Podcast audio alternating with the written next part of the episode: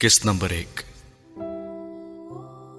جانے جہاں، آج تمہیں گئے چار سو تیئیس دن ہو گئے، بلکہ لگتا ہے چار سو تیئیس سال ہو گئے۔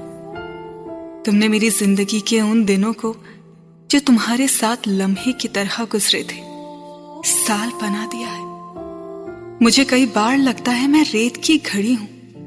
جو پچھلے چار سو تیئیس دنوں سے تمہاری واپسی کے دنوں کو منٹوں گھنٹوں کی طرح گنتے ہوئے، اسی ریت کی طرح گرتی بھرتی جا رہی ہے۔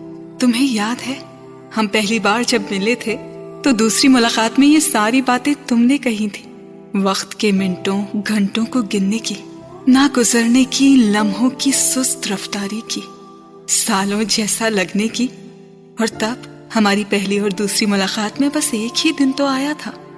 آج میں چار سو تیئیس پہاڑ سر کر کے بیٹھی ہوں۔ تم نے مجھے موم کا بنا دیا ہے۔ جل جل کر پگھلنے والا موم پر ختم نہ ہونے والا۔ راکھ نہ بن سکنے والا۔ اور تم جو سزا دے کے گئے وہ بہت لمبی ہو گئی ہے، پر تمہاری دی ہوئی ہے، اس لیے کاٹوں گی۔ آج چھت کی بیل میں پہلا پھول کھلا، تمہارے ہاتھ کی لگائی ہوئی بیل میں۔ کاسنی رنگ کا پیلا پھول۔ تین کلیاں اور بھی ہیں جو کل صبح میرے جاگنے تک کھل چکی ہوں گی۔ باہر آ رہی ہے۔ ہر بار تم مجھے چھت کی اس بیل میں پیلا پھول کھلنے کی خبر دیا کرتے تھے۔ باہر بھی سب سے پہلے تم کو اپنے آنے کی خبر دیا کرتی تھی۔ اور تم مجھے سفید گلاب لا کر دیا کرتے تھے۔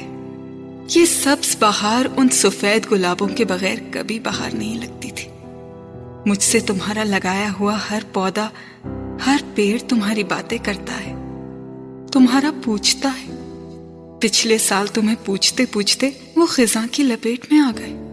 اس بار پھر تمہارا پوچھتے پوچھتے سر سبز ہو رہے ہیں۔ صرف ایک میں ہی ہوں، جس پر ایک ہی موسم ہے پتچھڑ کا اور ٹوٹنے بکھرنے کا۔ وہ سارے پرندے پھر سے آنے لگے ہیں، جن کی بولیاں اور چہچہاٹوں کے معنی تم مجھے بتایا کرتے تھے۔ وہ کب کیا مانگ رہے تھے، کیا کہہ رہے تھے، کیا چاہ رہے تھے۔ کون خوش تھا، کون اداس۔ کون اپنے ساتھی کے ملن کی خوشی منا رہا تھا، کون اپنے ساتھی کی جدائی کا غم۔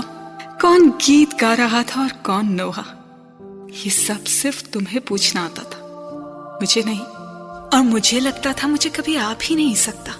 پر جانے جہاں، تمہارے بغیر گزرے ان چار سو تیئیس دنوں میں یہ بولی بھی پوچھنے لگی ہوں میں۔ ان میں سے ہر ایک مجھ سے صرف تمہارا پوچھتا ہے کہ وہ جو اس پہاڑ کے دامن میں، اس گھر کے پھولوں کے بیچوں بیچ چاندنی راتوں میں اور خنک سویروں میں اپنے سفید لباس میں ناچتا، سما کرتا تھا۔ وہ کہاں ہے؟ جس کے پاؤں کی گردش کی بے اختیاری رومی کے مصروں کی وجہ جیسی تھی۔ وہ اب کہاں ہے؟ اور جس کے بازوؤں کی جنبش ہواؤں میں اپنا راستہ بناتی تھی۔ وہ خود اس گھر کا راستہ کیوں بھول گیا ہے؟ میرے پاس خاموشی کے سوا کچھ نہیں۔ ان سے کیا بات کروں؟ کیا بتاؤں؟ ان میں سے کوئی کچھ نہیں سمجھ پائے گا۔ نہ میری تعویلوں کو، نہ مجبوریوں کو، نہ بہانوں کو اور نہ میرے غم کو۔ تم تو سمجھ سکتے تھے نا؟ تم تو ساتھ ہی تھے میرے۔ زندگی بھر ساتھ کا وعدہ کر کے لائے تھے مجھے۔ تم اس طرح چھوڑ کر کیسے چلے گئے؟ ان لفظوں کی سیاہی کو جو دھنلا رہا ہے، وہ میری آنکھوں کا پانی ہے، آنسو نہیں ہے۔ تمہارے بعد آنسو نہیں پہاتی میں۔ یہ پانی ہے میرا پچھتاوا، میری ندامت۔ میری خطا کو مٹانے، بہا دینے کے لیے گرنے والا پانی۔ پر وقت گزرتا جا رہا ہے۔ زندگی بیت رہی ہے۔ نہ میرا پچھتاوا کم ہو رہا ہے، نہ تمہاری جدائی کا غم اور نہ تمہارا غصہ۔ زندگی میں ایک غلطی کی میں نے۔ تم نے مجھے وہ بھی معاف نہیں کی۔ رومی کا ورلنگ درویش ہونے کے باوجود تم ساری دنیا کے لیے رحم اور درگزر تھے۔ میرے لیے کیوں نہیں ہوئے؟ میں نہیں رہوں گی تب آؤ گے تو کیا فائدہ؟ اتنے خط، اتنی منتیں میں نے کب کسی کی کی ہیں؟ مگر تم سے کی ہیں تو مجھے اس کا رنج نہیں۔ تمہارے ساتھ زیادتی بھی تو بہت بڑی کی تھی نا میں نے۔ یہ سارے خط جو میں نے تمہیں لکھے ہیں یہ میرے پچھتاوے کے گواہ ہیں۔ صرف یہ کاغذ ہی ہیں جن پر اپنا دل کھول کر رکھ سکتی ہوں۔ اور یہ میرا غم جھیل لیتے ہیں۔ جو میں کر بیٹھی ہوں وہ کسی کو سنا سکتی ہوں میں۔ کسی کے پاس اتنا وقت ہے کہ وہ میری اور تمہاری محبت کا قصہ سنے۔ اور پھر جدائی کی داستان۔ محبت کی ہر کہانی کو لوگ من گھڑت کہتے ہیں یا پھر نادانی۔ بس ایک میں ہوں۔ جو اب بھی اس پر یقین کیے بیٹھی۔ ہوں پتہ نہیں یہ صحیح ہے یا غلط۔ پتہ نہیں نادانی ہے یا حماقت۔ پر جو بھی ہے، یہ میری جان لے گئی۔ تمہاری خطا کار۔ جہاں۔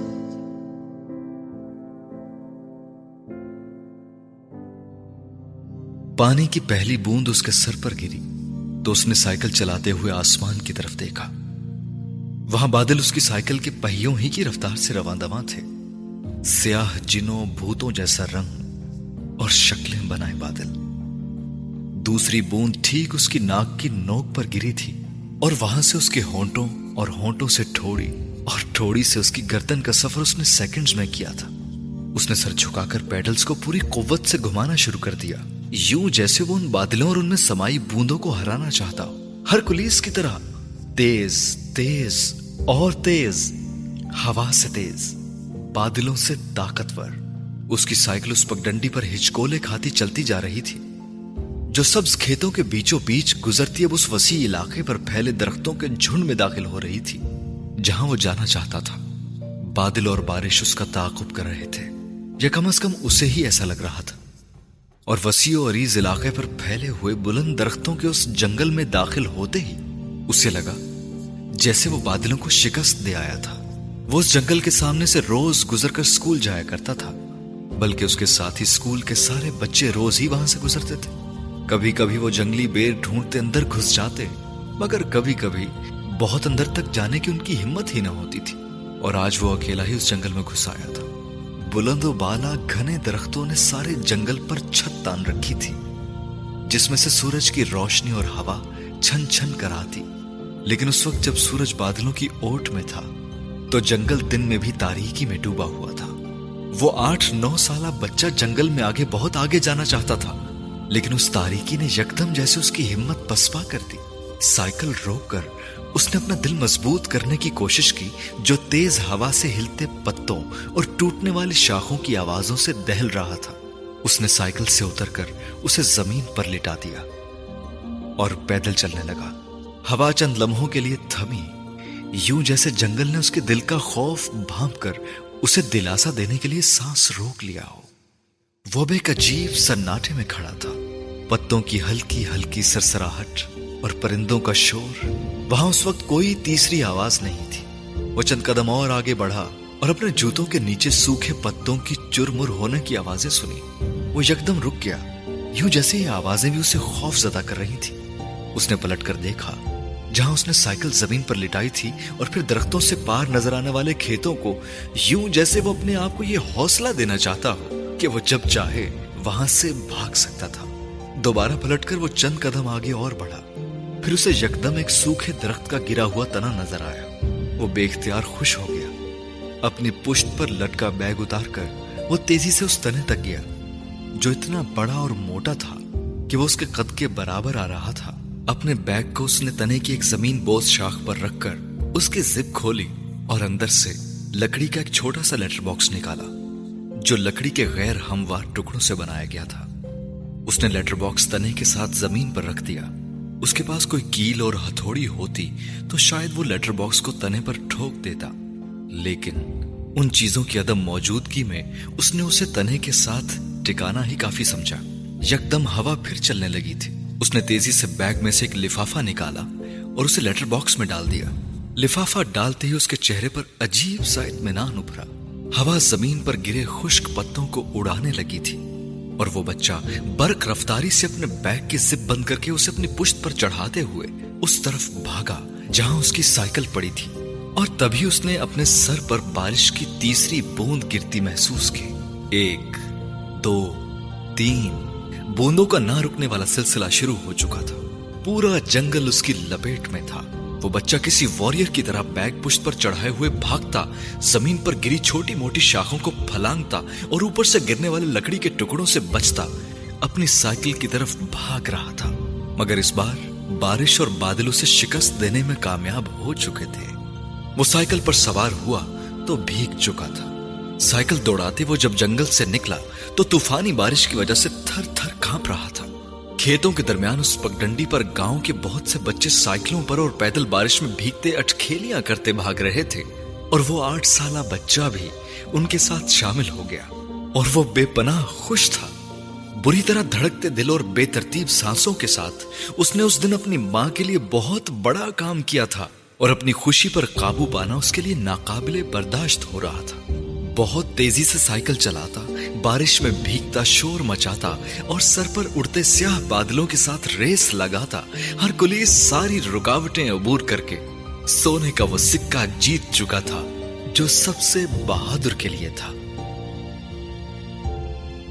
اس کینوس پر آیت ایک عجیب روشنی میں گھری ہوئی تھی۔ لفظ جیسے نور تھے، حرف جیسے موتی، اور آراب ان پر بادلوں کی طرح سایہ فکن۔ اللہ نور السماوات والارض۔ وہ بوڑھا ہاتھ کینوس پر ان آیات کی خطاطی میں مصروف تھا۔ وہی روشنی جو اس آیت کے گرد بنائے ہوئے تھی، وہ اس ہاتھ کو بھی گھیرے ہوئے تھی۔ پر ہاتھ رک نہیں رہا تھا۔ جھریوں زدہ جلد پر نظر آنے والی نیلی رگیں اس روشنی میں کسی ایکس رے میں دکھائی دینے والی چیزوں کی طرح ایاں تھی اور ہاتھ رکے بغیر چلتا ہی جا رہا تھا، کسی ماہر کی طرح۔ جسے اپنے کام میں مہارت ہو۔ فضا میں اب کوئی اپنی بے حد خوبصورت آواز میں وہ آیت تلاوت کرنے لگا تھا۔ بے حد دلکش، بھاری صاف، مگر میٹھی مردانہ آواز، جو کان کے پردے سے سیدھی دل کے تاروں کو بربد کے تاروں کی طرح ہلائے۔ وہ آواز صرف آیت کا وہ حصہ نہیں پڑ رہی تھی جو کینوس پر تھی، بلکہ پوری آیت پڑ رہی تھی۔ اللہ آسمانوں اور زمین کا نور ہے۔ اس کے نور کی مثال ایسی ہے کہ گویا ایک تاک ہے جس میں چراغ ہے اور چراغ ایک کندیل میں ہے اور کندیل ایسی شفاف ہے کہ گویا موتی کا سا چمکتا ہوا تارا ہے۔ اس میں ایک مبارک درخت کا تیل جلایا جاتا ہے یعنی زیتون، کہ نہ مشرق کی طرف ہے، نہ مغرب کی طرف۔ ایسا معلوم ہوتا ہے کہ اس کا تیل خواہ آگ اسے نہ بھی چھوئے، جلنے کو تیار ہے۔ بڑی روشنی ہی روشنی ہو رہی ہے۔ اللہ اپنے نور سے جس کو چاہتا ہے، سیدھی راہ دکھاتا ہے۔ اور اللہ جو مثالیں بیان فرماتا ہے، تو لوگوں کے سمجھانے کے لیے۔ اور اللہ ہر چیز سے واقف ہے۔ سورہ النور، آیت نمبر پینتیس۔ تلاوت کرنے والی وہ آواز۔ اب یکدم خاموش ہو گئی تھی۔ فضا میں اب بھی اس کی آیت کی گونج تھی۔ وہ ہاتھ اب بھی کینوس پر اسی آیت کو بنا سنوار رہا تھا۔ اور پھر یکدم بہت دور سے ہلکی موسیقی کی آواز آنے لگی۔ نور کا وہ حالہ جو اس ہاتھ اور کینوس کو فوکس کیے ہوئے تھا، یکدم دور جانے لگا۔ اوپر آسمان میں اور نیچے اب اس کینوس کے سامنے ایک کھلے میدان میں جو ویسی ہی دودھیا روشنی سے بنایا ہوا تھا۔ ایک شخص ورلنگ درویش کا لباس پہنے، بازو پھیلائے، گول چکر کاٹ رہا تھا۔ بے حد آہستہ، یوں جیسے اسے کسی پیر کی طرح، کسی نے ہوا کے دوش پہ رکھ دیا ہو۔ اور پھر وہ موسیقی بلند ہونا شروع ہوئی اور اس شخص کا وجود تیزی سے گھومنا شروع ہوا تھا۔ اس کا سفید لباس اب ہوا میں پھڑ پھڑا رہا تھا اور اس کے سر پر موجود اونچی ٹوپی، اس کا چہرہ جیسے کچھ ڈھکے ہوئے تھی۔ اور اس کی رفتار اب تیز سے تیز ہوتی جا رہی تھی۔ فضا میں گونجنے والی اس بلند اور مسحور کن بانسری کی آواز کے ساتھ۔ جو اب ہر چیز پر حاوی ہوتی جا رہی تھی۔ وہ کینوس اب اتنا چھوٹا ہو چکا تھا کہ اوپر سے نظر ہی نہیں آتا تھا۔ اور وہ ہاتھ بھی اب غائب تھا۔ نیچے اس میدان میں روشنی کے اس حالے میں اب صرف اس ورلنگ درویش کا رقص کرتا وجود تھا، جس کا رقص تیز سے تیز ہوتا جا رہا تھا۔ اتنا تیز کہ اس کا سفید لباس اور اس کے سر پر موجود ٹوپی اب ایک پھول اور اس کے مرکز کی طرح لگنے لگے تھے۔ اور پھر اس رقص میں اور تیزی آ گئی۔ اتنی تیزی کہ انسانی آنکھ کا اس پر نظر جمانا اور اسے شناخت کرنا مشکل ہونے لگا۔ اور پھر یکدم اس وجود میں آگ لگی اور وہ شولے کی طرح بھڑکا۔ پھر پلک جھپکتے ہی جل کر خاک ہو گیا۔ اور اس کے ساتھ ہی جیسے وہ ساری روشنی کو لے کر اندھیرے میں تبدیل ہو گیا تھا۔ نو سال کا وہ بچہ ہڑبڑا کر اٹھ بیٹھا۔ اس کا سانس تیز چل رہا تھا اور وہ گہرے گہرے سانس لے رہا تھا۔ یوں جیسے وہ کوئی خوفناک خواب دیکھ کر بیدار ہوا ہو۔ کمرے میں نیم تاریکی تھی اور اس کے بستر میں اس کی ماں اس کی طرف پشت کیے سو رہی تھی۔ اپنے جسم سے چادر ہٹا کر اس نے بلی کی طرح بڑی احتیاط سے پاؤں زمین پر اتارے اور دبے قدموں چلتا ہوا وہ سیدھا کمرے کے اس کونے میں گیا جہاں سٹڈی ٹیبل پر ایک لیمپ رکھا تھا۔ جسے اگر وہ آن کرتا تو اس کی ماں کی آنکھ کھل جاتی۔ اس نے پلٹ کر بستر پر لیٹی ماں کو دیکھا۔ اس کی پشت سٹڈی ٹیبل کی طرف تھی۔ وہ جیسے یہ اندازہ لگانا چاہتا تھا کہ روشنی ماں تک جائے گی یا نہیں، اور اس نے اندازہ لگا لیا۔ ٹیبل لیمپ پر وہ سکارف ڈالا تھا، جو اس کی ماں نے سٹڈی ٹیبل کو کرسی کی پشت پر ڈال کر رکھا تھا۔ بے حد احتیاط کے ساتھ اس نے لیمپ کا بٹن دبایا کہ اس کی آواز بھی ماں کے کانوں تک نہ پہنچے۔ لیمپ روشن ہوا تو اس نے پلٹ کر ماں کو دیکھا۔ روشنی ماں تک نہیں گئی تھی۔ اس کا ٹوٹ کا کام کر گیا تھا۔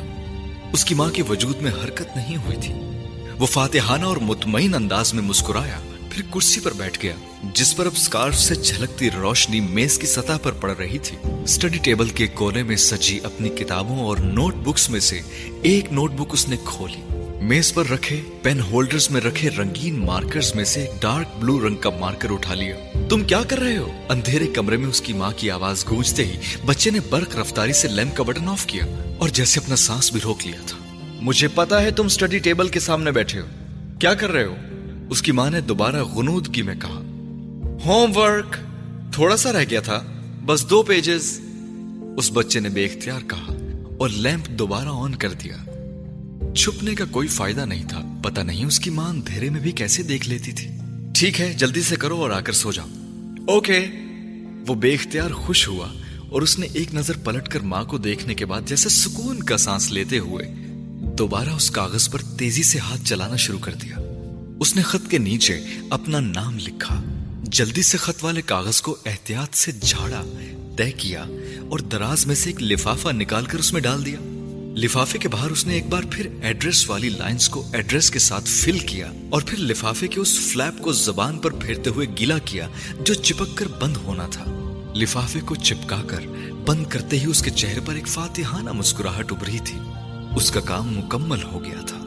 اس نے پلٹ کر اپنی ماں کو دیکھا تو اب بھی کروٹ کے بل اس کی طرف پشت کیے ہوئے لیٹی ہوئی تھی۔ اپنے کاٹیج کے برامدے میں کھڑے اس نے گاؤں کے ڈاکیا کو بہت دور سے اس کی سائیکل پر سوار گھروں کی اس لین میں داخل ہوتے دیکھ لیا تھا، جس کے تقریباً آخر میں اس کا گھر بھی تھا۔ اس کا دل یکدم کسی تتلی کی طرح پھڑ پڑا رہا تھا۔ ڈاکیا گھروں کے باہر لگے لیٹر باکسز میں ان کی ڈاک رک رک کر ڈالتا اس کے گھر کی طرف آ رہا تھا۔ یہ اس کا روز کا معمول تھا۔ اسے ڈاکیے کے آنے کے اوقات کا پتا تھا۔ اور وہ اسکول سے آنے کے بعد اپنے کاٹیج کے برامدے میں کھڑا ہو جاتا تھا۔ روز ڈاکیا آتا اور اس کے گھر کے سامنے سے گزر جاتا اور اس کا دل تتلی کی طرح پھڑ پھڑانا شروع کرتا اور پھر سنیل کی رفتار پر آ جاتا۔ مگر جس عمر میں وہ تھا، اس عمر میں خواب اور انتظار دونوں آسانی سے ختم نہیں ہوتے۔ اور آج بلاخر اس کے تتلی کی طرح پھڑپڑاتے دل کو کسی سنیل کی رفتار پر نہیں جانا پڑا تھا۔ ڈاکیا اس کے گھر کے باہر لگے ہوئے لیٹر باکس کی طرف آنے لگا تو اس نے برامدے سے نیچے دوڑ لگا دی تھی۔ کیا ہمارا خط آیا ہے؟ اس نے ڈاکیا کے پاس پہنچتے ہوئے کہا۔ ڈاکیا مسکرایا۔ ہاتھ میں پکڑے ہوئے لفافوں میں سے ایک لفافہ نکالتے ہوئے اس نے سر ہلایا اور اس بچے کے ہاتھ میں تھما دیا اور خود آگے بڑھ گیا۔ اس سے پہلے کہ وہ اس لفافے پر نظر ڈالتا، پیچھے سے اس کی ماں نے آ کر اس سے وہ خط لیتے ہوئے کہا، میں کب سے کھانے کے لیے آوازیں دے رہی ہوں؟ اور تم یہاں کھڑے ہو؟ ممی یہ میرا خط ہے۔ اس نے احتجاج کرتے ہوئے ماں سے لفافہ لینا چاہا۔ اس کی ماں نے حیرانی سے کہا، تمہارا کہاں سے آئے گا؟ یہ تو میرا ہے۔ دیکھو، پاکستان سے آیا ہے۔ اس کی ماں نے لفافہ ہاتھ میں پکڑ کر اس پر لگی ٹکٹیں اسے دکھاتے ہوئے کہا۔ اس کا دل ڈوبا، سانس رکا۔ پھر اس نے سر جھکا لیا۔ تم کو ٹکٹیں چاہیے نا اس کی؟ وہ اندر جا رہا تھا۔ جب اس نے اپنے عقب میں ماں کی آواز سنی وہ ٹکٹیں جمع کیا کرتا تھا اور گھر میں آنے والے ہر خط پر لگی ہوئی ڈاک کی ٹکٹ پر اس کا استحقاق ہوتا تھا۔ مگر اس وقت اسے اس لفافے اور اس ٹکٹ میں کوئی دلچسپی نہیں تھی۔ آج تیسویں خط کا بھی جواب نہیں آیا تھا۔ وہ سائیکل پر سکول سے گھر آتے ہوئے اسی پگڈنڈی میں اسی جنگل کے سامنے سے گزر رہا تھا اور اس نے ایک بار بھی گردن موڑ کر اس طرف نہیں دیکھا تھا۔ ایک عجیب سی خفگی تھی جو دل میں پالے ہوئے تھا۔ ایسا بھی کیا کہ اتنے خط لکھو اور کوئی جواب نہیں؟ اس نے تیزی سے سائیکل چلا کر اس جنگل کے سامنے سے گزرتے ہوئے سوچا، سب کے خطوں کے جواب ملتے ہیں اور میرا؟ جبکہ میرا خط سب سے خوبصورت تھا۔ میں نے اس پر پھول اور ستارے بھی بنائے تھے، وہ بھی رنگین مارکر سے۔ اور ہر جملے کے بعد فل سٹاپ بھی لگایا تھا۔ اور کاغذ بھی صاف ستھرا۔ مارکر بھی اچھا تھا۔ کہیں انک کے دبے بھی نہیں لگے تھے۔ وہ دل ہی دل میں اپنے خط کی خوبیاں اور خصوصیات گن رہا تھا، جو ہر لحاظ سے اسے ایک جوابی خط کا اہل کر رہے تھے۔ مگر جوابی خط، وہ اب کئی دنوں سے صبح سکول جاتے اور واپس آتے اس جنگل کے سامنے سے گزرتے، بے حد خفگی سے اس کی طرف دیکھے بغیر گزر جاتا۔ یہ اس کی ناراضگی کا اظہار تھا۔ وہ زیادہ سے زیادہ ایک خط نہ ملنے پر یہی کر سکتا تھا۔ اس نے اب ڈاکیے کے انتظار میں گھر کے برامدے میں کھڑے رہنا بھی چھوڑ دیا تھا۔ وہ کبھی اس کے گھر نہیں آتا تھا۔ آتا بھی تو صرف اس کی ماں کی ڈاک لاتا۔ سائیکل گھر کے باہر کھڑی کر کے وہ بڑی اداسی کے عالم میں دروازے کو دھکیلتا گھر میں داخل ہوا تھا۔ یقیناً اس کی ماں بیرونی احاطے میں تھی۔ اسی لیے وہ دروازہ کھول گئی تھی، ورنہ وہاں دروازہ بجانے کی آواز آتی نہ گھنٹے کی۔ اپنے کمرے میں آ کر اس نے اسکول بیگ رکھا اور پھر بستر پر رکھے اپنے کپڑے دیکھے۔ وہ بھی اس کی ماں ہی نے رکھے تھے۔ کچھ خفا سے انداز میں اس نے اپنا یونیفارم تبدیل کرنا شروع کیا تھا۔ جو تبدیل کرنے کے موڈ میں نہیں تھا، لیکن وہ ماں کو ناراض نہیں کرنا چاہتا تھا۔ بیرونی دروازے کے کھلنے اور بند ہونے کی آواز بھی اس نے اپنی کمیز کو اتارنے کی دھینگا مشتی میں نوٹس نہیں کی تھی۔ مگر ابھی وہ یونیفارم کی شرٹ اتار کر سیدھا ہوا ہی تھا۔ جب اس نے باہر سے اپنی ماں کی آواز سنی، تمہارا خط آیا ہے! یونیفارم کی شرٹ ہاتھ میں پکڑے، اس کا دل ایک بار پھر تتلی کی طرح پھڑ پھڑایا کس کا؟ اس نے وہیں کھڑے بے یقینی سے چلا کر پوچھا۔ تمہارا! اس کی ماں نے جیسے اس کی بے یقینی ختم کی۔ کس نے بھیجا ہے؟ اس نے اپنے بے قابو ہوتے ہوئے دل کے ساتھ ایک بار پھر پوچھا۔ اللہ تعالی نے۔ وہ سانس لینا بھول گیا تھا۔ اس کی آنکھیں بے یقینی سے گول ہو گئی تھی اس گلاس پینٹ ہاؤس کی سب سے خاص چیز سٹنگ ایریا میں لگی ہوئی بہت بڑے سائز کی وہ کیلیگرافی تھی، جس پر اح دن سرات المستقیم لکھا ہوا تھا۔ ایکوا بلو کے شیڈز میں اور خطاطی کے محقق سٹائل میں۔ اس کیلیگرافی کے علاوہ سٹنگ ایریا میں اگر کوئی اور پینٹنگز تھیں، تو وہ تحریری میوٹ تھی سٹنگ ایریا میں جگہ جگہ چھوٹے بڑے سنگی مجسمے بھی تھے اور وہ بھی تقریباً تمام یونانی دیو مالائی دیویاں تھیں۔ وہ بے لباس تھی یا پھر نہ ہونے کے برابر لباس میں بنائی گئی تھی وہ گلاس پینٹ ہاؤس جیسے قبل اسلام کے کعبے جیسا منظر پیش کر رہا تھا، جہاں اہدنا سرات المستقیم کی اس کیلیگرافی کے نیچے اور ارد گرد ہر طرف بت ہی بت تھے۔ پہلی نظر میں کوئی بھی اس پینٹ ہاؤس کو سراہے بغیر نہیں رہ سکتا تھا۔ وہ انٹیریئر کرنے والے کے عمدہ استھیٹکس اور اچھے ٹیسٹ کا عکاس تھا۔ اور پہلی بار وہاں آنے والے کو کچھ دیر کے لیے مسحور کر دینے کی اہلیت رکھتا تھا۔ سٹنگ ایریا کے باہر اوپن ٹیرس اور روف گارڈن تھا۔ اور اس سے پرے، بہت پرے، پس منظر میں سمندر کا ٹھاٹھے مارتا پانی اور اس میں چلتی پھرتی کشتیاں۔ سٹنگ ایریا کو ٹیرس سے الگ کرنے والی دیوار شیشے کی تھی، جس میں چند ایک لکڑی کے پینل تھے۔ اور جو بھی سٹنگ ایریا میں کھڑا ہوتا، وہ ٹیرس اور وہاں سے دور سمندر کی لکیر بنا کسی دقت کے دیکھ سکتا۔ اس پینٹ ہاؤس کے سٹنگ ایریا میں، اس کیلیگرافی، مجسموں اور پینٹنگز کے علاوہ، دوسری نمایاں چیز اس کی ایک وال کے ساتھ رکھے ایک شیلف میں ایوارڈز، ٹرافیز اور شیلڈز کا ایک امبار تھا۔ اور اسی شیلف کے اوپر دیوار پر لگے ہوئے بہت سے فوٹو فریمز جن میں ایک مرد بہت سے فنکشنز اور ایونٹس میں بہت سے نامور اداکاروں اور اداکاراؤں کے ساتھ نظر آ رہا تھا۔ اور کچھ فریمز میں وہ مختلف میگزینز کے سر ورک پر مختلف ہیڈنگز کے ساتھ نظر آ رہا تھا۔ ایوارڈز اور ان فوٹو فریمز کی وہ دیوار اس کیلیگرافی کی دیوار کے بالکل سامنے تھی۔ اور دونوں دیواروں کے درمیان موجود سٹنگ ایریا میں بیٹھنے کے لیے مختلف شکلوں اور قسموں کا فرنیچر سجا ہوا تھا۔ وہ گلاس پینٹ ہاؤس قلب مومن کی وہ جنت تھی، جس کے عشق میں وہ مبتلا رہتا تھا۔ اور وہاں ہونے والی پارٹیز میں شریک ہونے والے اس کے دوست بھی۔ وہ انڈسٹری کا نامور فلم ڈائریکٹر تھا، جو ایک ایڈ ایجنسی بھی چلاتا تھا۔ اور کمرشل فلمز کرنے سے پہلے وہ پاکستان کی چند بڑی ایڈ ایجنسیز کے ساتھ آرٹ ڈائریکٹر کے طور پر کام کر چکا تھا۔ اور اس وقت وہ پاکستان کے چند بہترین نوجوان آرٹ اور کمرشل فلم ڈائریکٹرز میں سے ایک مانا جاتا تھا۔ اور اس شیلف پر موجود شیلڈز، ایوارڈز اور ٹرافیز کی تعداد جیسے اس کے سٹیٹس کو مزید ری انفورس کرنے کے لیے کافی تھی۔ رشنا قدوائی اس وقت اپنے ٹی وی شو کے لیے، قلب مومن کے ایک انٹرویو کے لیے اس کے اس پینٹ ہاؤس پر اپنے کرو کے ساتھ موجود تھی اور اس جگہ کو دیکھ کر ویسے ہی آسٹرک ہوئی تھی، جیسے وہاں پہلی بار آنے والا کوئی بھی وزٹر ہو جاتا تھا۔ اس نے قلب مومن کے بارے میں جتنا سن رکھا تھا، اتنی ہی شہرت اس نے اس پینٹ ہاؤس کی نائٹ پارٹیز کی بھی سن رکھی تھی۔ اور آج وہ بلاخر مہینوں کے بعد قلب مومن سے انٹرویو کی اپوائنٹمنٹ لینے میں کامیاب ہو گئی تھی۔ اس کا کرو اس وقت سٹنگ ایریا کے ایک حصے کو اس انٹرویو کے لیے منتخب کر کے وہاں لائٹنگ وغیرہ کرنے اور کیمرہ ایڈجسٹ کرنے میں مصروف تھا۔ اور رشنا کدوائی قلب مومن کے اسسٹنٹ کے ساتھ گپ شپ کرنے میں، جس نے انہیں یہاں ریسیو کیا تھا۔ اور جو اس انٹرویو کے لیے قلب مومن سے کوارڈینیشن کر رہا تھا۔ اگلی فلم کے لیے آڈیشن کب سے سٹارٹ کر رہے ہو تم لوگ؟ رشنا کدوائی نے مومن کے اسسٹنٹ داؤد سے پوچھا تھا۔ وہ روٹین کی چٹ چیٹ تھی۔ اگلے ہفتے سے شروع کر رہے تھے۔ داؤد نے جواباً گھڑی دیکھتے ہوئے کہا، مومن عام طور پر ہمیشہ وقت پر آتا تھا۔ آج وہ غیر معمولی طور پر دس منٹ لیٹ تھا۔ اچھا تو ساری کاسٹ نہیں اٹھاؤ گے تم لوگ؟ روشنا نے مزید کو ریدا ہاں وہ تو ظاہر ہے۔ مومن نے اپنی تینوں فلمز میں ابھی تک مین کاسٹ میں کسی کو ریپیٹ نہیں کیا۔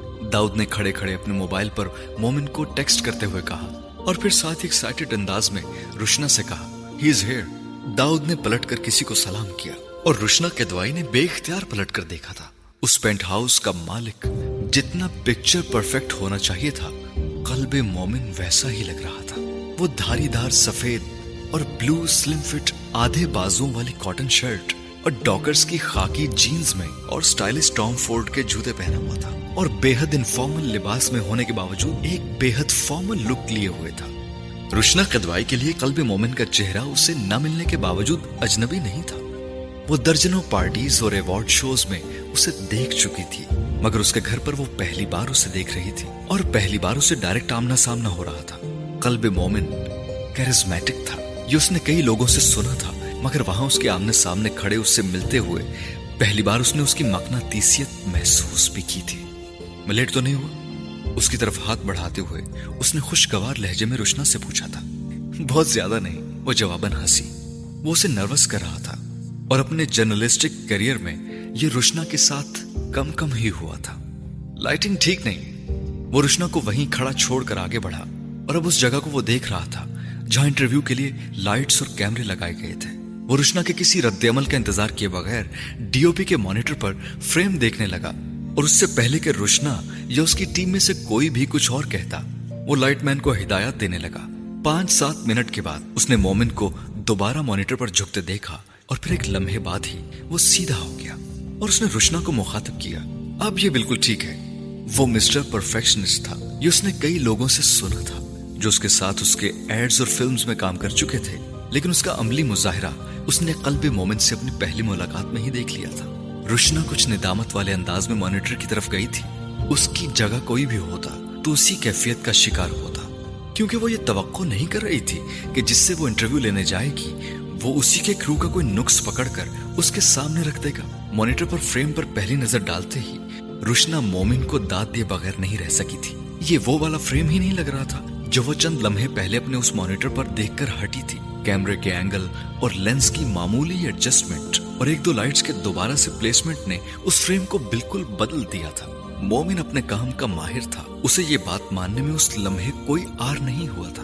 وہ کھڑے ہو کر اس سے بات کرنا چاہتی تھی اور اس کا شکریہ ادا کرنا چاہتی تھی، مگر پلٹنے پر اس نے اسے وہاں سے بہت دیر داؤد کے ساتھ گفتگو کرتے ہوئے پایا۔ یوں جیسے اسے پتا تھا کہ اس کے فریم میں کوئی خامی ہوگی ہی نہیں اور اسے اس کے تعریفی ریمارکس کی بھی ضرورت نہ ہو۔ وہ قابل رشک حد تک پر اعتماد تھا۔ روشنا کو ہاتھ میں پکڑے انٹرویو کے لیے تیار کیے گئے سوال نامے کو دیکھنے کی ضرورت محسوس ہو وہ نہیں چاہتی تھی۔ وہ اس میں سے بھی کسی سوال پر کوئی اعتراض کرتا۔ قلب مومن، فلم انڈسٹری میں آپ کا کریئر۔ ہی کھیم ہی سو ہی کنکر کی بہترین مثال قرار دیا جا سکتا ہے۔ کیا آپ کے لیے سب کچھ اتنا ہی آسان رہا ہے؟ وہ بلاخر انٹرویو کے لیے بیٹھ گئے تھے اور ابتدائی چٹ چیٹ کے بعد روشنا کے دوائی نے اس سے پہلا اہم سوال کیا تھا۔ سوال کرتے ہوئے اس سے نظر ملنے پر روشنا کے کو احساس ہوا کہ قلب مومن کی آنکھیں بے حد تیز اور چمکدار تھیں اور اس سے نظر ملا کر بات کرتے رہنا کسی کے لیے بھی مشکل ہو سکتا تھا۔ قلب مومن کو وہ اگر ایک لفظ میں دوبارہ کہیں بیٹھ کر بیان کرتی تو وہ لفظ اعتماد تھا۔ اس نے انڈسٹری کے بہت کم لوگوں میں اتنا اعتماد دیکھا کہ وہ دوسرے کو کنفیوز کرنا شروع کر دیتا تھا۔ ٹانگ پر ٹانگ رکھے، کرسی کے دونوں بازوؤں پر ہاتھ رکھے، اس نے روشنا کا سوال سنا، مسکرایا اور پھر کہا ہاں، اس سے بھی زیادہ آسان رہا ہے میرا سفر۔ میں مانتا ہوں میں خوش قسمت رہا ہوں۔ نہ اس فیلڈ میں آنے کے لیے مجھے کسی مخالفت کا سامنا کرنا پڑا۔ اس نے بڑے اطمینان سے جواب دیا تھا۔ رشنا نے اس کے بارے میں بہت کچھ سنا تھا اور اس میں ایک بات یہ بھی تھی کہ وہ فلرٹ تھا۔ مگر اب تک مومن کے ساتھ بات چیت میں اسے مومن کے کسی انداز میں اس کے فلرٹ ہونے کا اشارہ نہیں ملا تھا۔ وہ اس سے بےحد جینٹل مینلی طریقے سے مخاطب ہو رہا تھا۔ اس کے جواب کے دوران رشنا قدوائی کا ذہن کہیں اور مصروف تھا۔ اس کے خاموش ہونے پر بھی وہ چند لمحے اسے دیکھتی رہی تھی۔ یوں جیسے اس کے مزید کچھ کہنے کی منتظر ہو۔ لیکن پھر اسے اندازہ ہو گیا کہ وہ بات ختم کر چکا تھا۔ اور اس کے اگلے سوال کا منتظر تھا۔ آپ کی فیملی میں سے کوئی اور بھی اس فیلڈ میں ہے؟ روشنا کو اگلا سوال ویسے ہی یاد تھا۔ کوئی نہیں۔ کھٹاک سے جواب آیا تھا اور اس سوال کے ساتھ ہی روشنا قدوائی کے لیے انٹرویو کے سب سے دلچسپ حصے کا آغاز ہو گیا تھا۔ اپنے فیملی بیک گراؤنڈ کے بارے میں بتائیے، کہاں پیدائش ہوئی؟ کون کون ہے آپ کی فیملی میں؟ روشنا نے جتنی دلچسپی سے یہ سوال پوچھا تھا، جواب کا آغاز اتنی ہی غیر دلچسپی سے دیا گیا تھا۔ میری پیدائش ترکی میں ہوئی۔ فادر کا تعلق ترکی سے تھا اور مدر کا پاکستان سے۔ بہن بھائی کوئی نہیں ہے اور دونوں کی ڈیتھ ہو چکی ہے۔ روشنا اس کے جواب پر بے اختیار چونکی اوہ، اسی لیے آپ کے فیچرز اتنے دیسی نہیں ہیں۔ میڈیا میں بھی زیادہ لوگوں کو یہ پتا نہیں ہوگا کہ آپ کے پیرنٹس کا تعلق ترکی سے ہے۔ کتنا عرصہ رہے آپ ترکی میں؟ بچپن تقریباً سارا ہی وہاں گزرا۔ نوجوانی کا کچھ حصہ۔ اس کے بعد میں امریکہ چلا گیا تھا۔ ہائی اسکول کے بعد تقریباً چھ سات سال وہاں رہا اور سات آٹھ سال سے پاکستان میں ہوں۔ وہ بے حد سنجیدگی سے بتا رہا تھا۔ روشنا کو اس کی سنجیدگی سمجھ میں نہیں آئی تھی۔ پیرنٹس میں سے کوئی اور میڈیا یا فائن آرٹ سے منسلک رہا۔ وہ اس بار چند لمحوں کے لیے اس کے سوال پر خاموش رہا۔ پھر اس نے کہا، میرے فادر ایک کیلیگرافر تھے۔ ویری انٹرسٹنگ روشنا کہے بغیر نہیں رہ سکی مگر میں بہت چھوٹا تھا جب ان کی ڈیتھ ہو گئی۔ اور آپ کی مدر؟ روشنا نے بے ساختہ پوچھا۔ مومن بے ساختہ چونکا۔ پھر اس نے اسی روانی سے کہا، وہ ہاؤس وائف تھی۔ مجھے بڑا انٹرسٹنگ لگ رہا ہے کہ آپ کے فادر ٹرکش تھے اور مدر پاکستانی اور ان کی شادی ہوئی۔ یہ لو میرج تھی؟ روشنا پوچھے بغیر نہیں رہ سکی اور اس نے پہلی بار مومن کے ماتھے پر چند بل دیکھے۔ پھر اسے کہتے سنا انٹرویو میرا ہے نا؟ جی جی آپ ہی کا ہے۔ روشنا گڑبڑائی۔ تو میرے بارے میں ہی بات کیجیے۔ مومن نے اگلا جملہ کہا، روشنا نے اس کی صاف گوئی کے بارے میں بھی سنا تھا، مگر اس کا اتنا بر وقت اظہار وہ توقع نہیں کر رہی تھی۔ کیلیگرافی سے کمرشل فلم میکنگ تک ٹرانزیشن یا سفر آپ اسے جو بھی کہیں، یہ کچھ عجیب ہے۔ وہ مومن سے پوچھے بغیر نہیں رہ سکی۔ مومن کے ماتھے پر وہ بل دوبارہ آئے تھے۔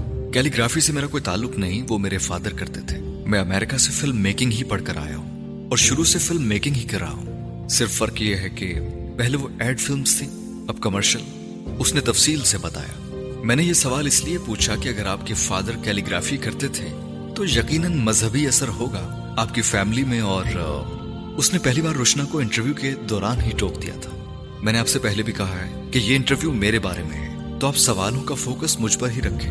میرے پیرنٹس کیا کرتے تھے اور کیا نہیں؟ انٹرویوز کے بارے میں نہیں ہے۔ روشنا کو سمجھ نہیں آئی۔ وہ کس بات کی وجہ سے ریٹیٹ ہوا تھا؟ اس نے اس کے ماں باپ کے حوالے سے کوئی قابل اعتراض سوال نہیں کیا تھا، مگر وہ اس وقت قلب مومن سے آرگومنٹ نہیں کر سکتی تھی۔ اس کے پاس وقت محدود تھا۔ اور سوال لامحدود۔ آپ کی فلمز میں گلیمر کی بھرمار ہوتی ہے۔ عورت کو ایک آبجیکٹ کے طور پر پیش کیا جاتا ہے۔ زیادہ تر کرٹکس کا کہنا ہے کہ اگرچہ آپ کی فلم ویژولی ایک ماسٹر پیس کی طرح ہوتی ہے، اور جتنی خوبصورتی سے آپ اپنی ہیروئن کو فلم سکرین پر ایک دیوا کے طور پر ایکسپوز کرتے ہیں، انڈسٹری کا کوئی اور ڈائریکٹر نہیں کر سکتا۔ آپ اپنی ہیروئن کو آبجیکٹ آف فینٹسی بنا دیتے ہیں۔ اس نے روشنا کو دوبارہ ٹوکا اور کہا، آپ کا سوال کیا ہے؟ وہ پوچھے کرٹیکس کیا کہتے ہیں وہ میں جانتا ہوں۔ روشنا بلش ہوئی۔ اسے اندازہ نہیں تھا۔ وہ اسے اس طرح ٹوکے گا۔ میرا سوال یہ ہے کہ آپ کی فلمز کرٹکس کی نظر میں چیپ انٹرٹینمنٹ کے سوا کچھ نہیں۔ وہ آپ کی نظر میں کیا ہے؟ روشنا نہ چاہتے ہوئے بھی اس بار روٹ ہوئی تھی۔ اور یہ کرٹکس وہ لوگ ہیں جو دوسروں کی ہٹ فلمز پر اپنے فلوپ ریویوز لکھ لکھ کر پانچ منٹ کے لیے فیمس ہونا چاہتے ہیں۔ اس کا ویسے ہی لوہا توڑ جواب آیا تھا۔ میری نظر میں میری فلمز میرے لیے آبجیکٹ آف فینٹسی میں وہ بناتا ہوں جو مجھے انٹرٹین کرتا ہے۔ اور وہ اچھی ہے یا بری، اس کا فیصلہ باکس آفس کرتا ہے۔ کریٹکس کے ٹو اور تھری سٹار ریویوز نہیں۔ اس نے بات جاری رکھتے ہوئے کہا، آپ جو بھی کہیں، یہ بات تو فیکٹ ہے۔ آپ اپنی فلمز میں عورت کو ایک آبجیکٹ کے طور پر پیش کرتے ہیں۔ وہ ایک باربی ڈال سے زیادہ کچھ بھی نہیں ہوتی گلیمر گلیمر گلیمر روشنا نے اپنی بات پر اصرار کرتے ہوئے کہا، قلب مومن کی صاف گوئی نے یکدم جیسے اسے بھی بے حد صاف گو بنا دیا تھا۔ یہ قلب مومن نہیں کرتا، یہ پوری دنیا کی فلم انڈسٹری کرتی ہے۔ اسی فیصد فلمز عورت ہی کے گرد گھومتی ہیں۔ اس کے جسم، اس کی خوبصورتی، اس کے گلیمر کے گرد۔ میں وہ آرٹ فلمز بنانا نہیں چاہتا۔ جس کو دیکھنے کے لیے کریٹکس بھی سینما نہیں جائے، اور صرف ٹریلر دیکھ دیکھ کر ورلڈ کلاسک قرار دیتے ہیں۔ آپ بہت بلنٹ ہیں۔ روشنا کہے بغیر نہیں رہ سکی یہ خامی ہے کیا؟ اس نے فوراً پوچھا۔ نہیں، میں جانتی ہوں یہ آپ کی کامیابی کی عنایت ہے۔ کامیابی میں ہر شخص بلنٹ ہوتا ہے۔ روشنا نے کہا۔ وہ اس بار مسکرایا اور اس نے کہا۔ میں ناکامی میں اس سے زیادہ بلنٹ ہوں گا۔ ڈونٹ وری روشنا بھی مسکرا دی تھی۔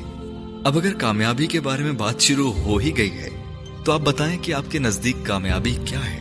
کامیابی وہ ہے جو سر چڑھ کر بولے، جس کے بارے میں میں نہیں دنیا بات کرے۔ لوگ آپ جیسا بننے کے لیے آپ سے جیلس ہوں۔ میں انوے کی بات نہیں کر رہا ہوں جیلسی کی بات کر رہا ہوں۔ سٹیج پر آپ کھڑے ہوں اور نیچے دنیا کا ہر شخص آپ کا دشمن۔ روشنا کو لگا وہ مذاق کر رہا ہے، مگر اس کے چہرے کا اطمینان روشنا کے اس اندازے کی نفی کر رہا تھا۔ کامیابی کی مدت ہوتی ہے اور مدت گزر جاتی ہے۔ روشنا نے جیسے اسے یاد دہانی کرائی، پھر دشمنوں اور حاسدین کے اس گروہ کا آپ کیا کریں گے؟ پھر یہ میرے ساتھ نہیں ہوں گے۔ اگلے کامیاب آدمی کے پیچھے ہوں گے۔ وہ اسی طرح اطمینان سے مسکرایا۔ روشنا اس کی حاضر جوابی سے محسوس ہوئی آج ایوارڈز ہو رہے ہیں اور آپ اور آپ کی فلم نومینیٹڈ ہے۔ کیا توقعات ہیں؟ روشنا نے آخری سوال کیا۔ آئی ول ون آل قلب مومن نے اسی پر اعتماد لہجے اور گہری مسکراہٹ کے ساتھ کہا جو روشنا کو اس کا شناختی نشان لگی تھی۔ اور اگر نہ جیت سکے تو وہ پوچھے بغیر نہیں رہ سکی۔ آئی will buy caught the awards اسی روانی اور اطمینان سے جواب آیا۔ یہ فیئر پلے تو نہیں ہے۔ روشنا نے بے ساختہ کہا، میں فیئر پلے پہ یقین بھی نہیں رکھتا۔ قلب مومن نے مسکراتے ہوئے اپنے کالر سے مائک اتارتے ہوئے کہا۔ And the best director award goes to Qalb Momin. For میری جان۔ ہال ایک تھنڈرس اپلاس سے گونج اٹھا تھا۔ چھت میں لگی سپوٹ لائٹس نے فرنٹ سیٹ میں بیٹھے بے حد تیکھے نئے نقش اور سفید رنگت والے چھ فٹ سے نکلتے قد کے مالک کلب مومن کو فوکس کیا۔ جو اب نشست سے کھڑے ہوتے ہوئے اپنی بلیک ڈنر جیکٹ کے بٹن بند کرتے، اپنے دائیں بائیں بیٹھی اپنی فلم کی کاسٹ سے ہاتھ ملاتے، گلے لگاتے، ہائی فائیو بناتے سٹیج کی سیڑھیوں کی طرف جا رہا تھا۔ اور اس کے عقب میں، اس ہال میں بیٹھی ہر عمر کی اداکارہ کی نظروں کو مکنا تیز کی طرح اپنے وجود کے ساتھ کھینچتے ہوئے لے جا رہا تھا۔ یہ ناممکن تھا کہ قلب مومن ان سب کی توجہ کا مرکز نہ بنتا۔ وہاں اس ہال میں بیٹھی ہر وہ ایکٹریس جو اس کے ساتھ کام کر چکی تھی، وہ اس کے لیے تالیاں بجاتی، اسے چیئر کرتی۔ انڈسٹری کے سب سے کامیاب نوجوان فلم ڈائریکٹر کو اپنی سپورٹ کا یقین دلا رہی تھی اور اس کے ساتھ کام کرنے کی خواہش مند ہر نوجوان اداکارہ اس کے لیے تالیاں پیٹتے جیسے اس کی مرکز نگاہ بننا چاہتی تھی۔ وہ اب سٹیج پر پہنچ کر ایوارڈ ریسیو کرنے کے بعد روسٹرم کے پیچھے کھڑا تالیوں کے تھمنے کے انتظار میں تھا، جو بجتی ہی چلی جا رہی تھی۔ اور وہ کچھ مسچیوس مسکراہٹ کے ساتھ ہاتھ میں پکڑا ایوارڈ روسٹرم پر دھرے اپنے منہ کے سامنے درست کرنے میں مصروف تھا۔ وہ رات قلب مومن کی رات تھی۔ اور پچھلے تین سال سے پاکستان کے اس سب سے بڑے فلم ایوارڈ شو کی ہر رات قلب مومن ہی کے نام ٹھہر رہی تھی۔ اور کسی کے لیے وہاں بیٹھے یہ کوئی اچمبے کی بات نہیں تھی۔ تالیوں کی گونج بلاخر تھمی تو قلب مومن نے بات شروع کی۔ امریکن لبو لہجے میں بولی جانے والی انگلش میں اس نے وہاں بیٹھے لوگوں کا شکریہ ادا کیا۔ اپنے اور اپنی فلم کے لیے پاپولر ووٹ دینے والے لوگوں کا شکریہ ادا کیا۔ اپنی کاسٹ کا شکریہ ادا کیا۔ اور اس کے بعد اس نے اس ایوارڈ شو کی انتظامیہ پر بجلی گراتے ہوئے ایوارڈ کی جیوری کو بری طرح رگیدا، کیونکہ اس سال پہلی بار اس کی فلم تمام نومینیشنز نہیں جیت سکی تھی۔ بیسٹ ٹائٹل ٹریک قلب مومن کے دیرینا حریف۔ احسن ملک کی فلم کو دیا گیا تھا۔ نہ صرف یہ، بلکہ بیسٹ سینیمیٹوگرافی کا ایوارڈ بھی اسی کی فلم کو دیا گیا۔ اور قلب مومن یہ ہضم نہیں کر سکا تھا۔ اس کے لیے جیتنے والے اچھے ایوارڈ سے زیادہ اہم، ہارنے والے دو ایوارڈز تھے۔ سٹیج پر کھڑا وہ ایوارڈ شو کی انتظامیہ اور جیوری دونوں کی بری ججمنٹ پر اعتراض نہیں کر رہا تھا۔ وہ ان کی پارشلٹی کی بات بھی کر رہا تھا اور ہال کو اس وقت سانپ سونگا ہوا تھا۔ وہ ایوارڈ شو لائیو نہیں جا رہا تھا ورنہ اس شو کی انتظامیہ جو ایک ملٹا نیشنل کمپنی سے منسلک تھی، اس کے ہاتھ پاؤں پھول جاتے۔ وہ بڑی آسانی سے ایوارڈ شو کو ایڈٹ کر کے قلب مومن کی تنقید والا حصہ حذف کر سکتے تھے۔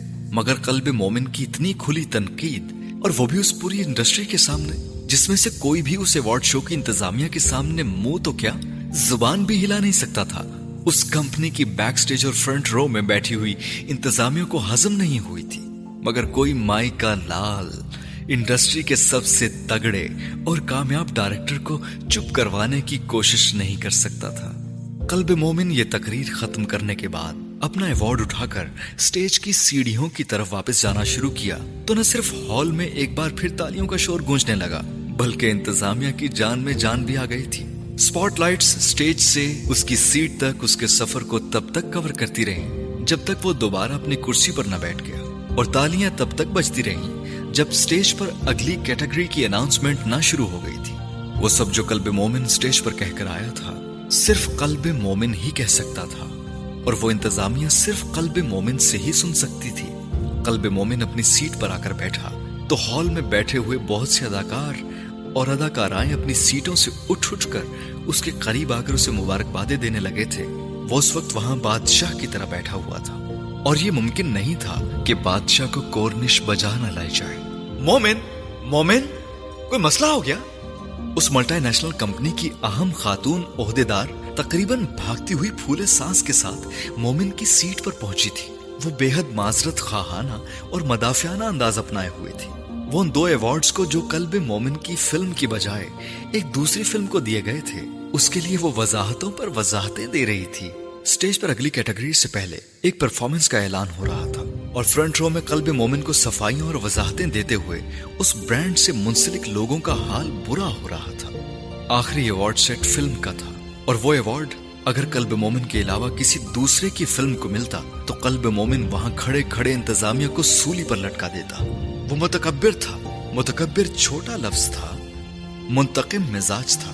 اور اسے اپنا حق سمجھتا تھا۔ زود رنج تھا۔ اور اسے ضروری سمجھتا تھا۔ اپنے آرٹ کو سب سے برتر سمجھتا تھا اور اپنے ٹیلنٹ کو لاسانی۔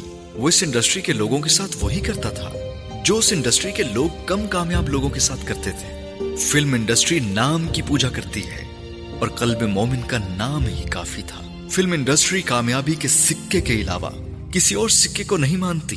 تو اس سکے پر آج کل قلب مومن کا نام اور شبھی خودی ہوئی تھی۔ اور فلم انڈسٹری اگر ستارہ پرست تھی تو قلب مومن کے علاوہ پچھلے تین سال میں آسمان پر کسی ڈائریکٹر کا ستارہ نہیں چمکا تھا۔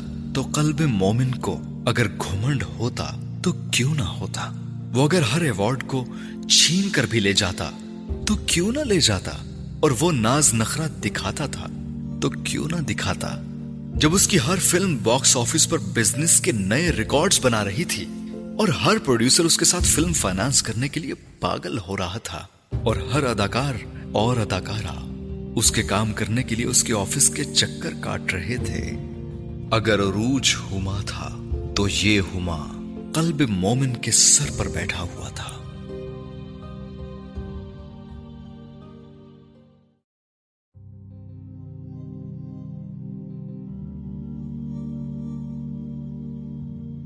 وہ اپنی لائنز کب سے یاد کیے؟ اب سیٹ پر ہیروئن کے انتظار میں ٹیم کے دوسرے لوگوں کی طرح بیٹھی تھی۔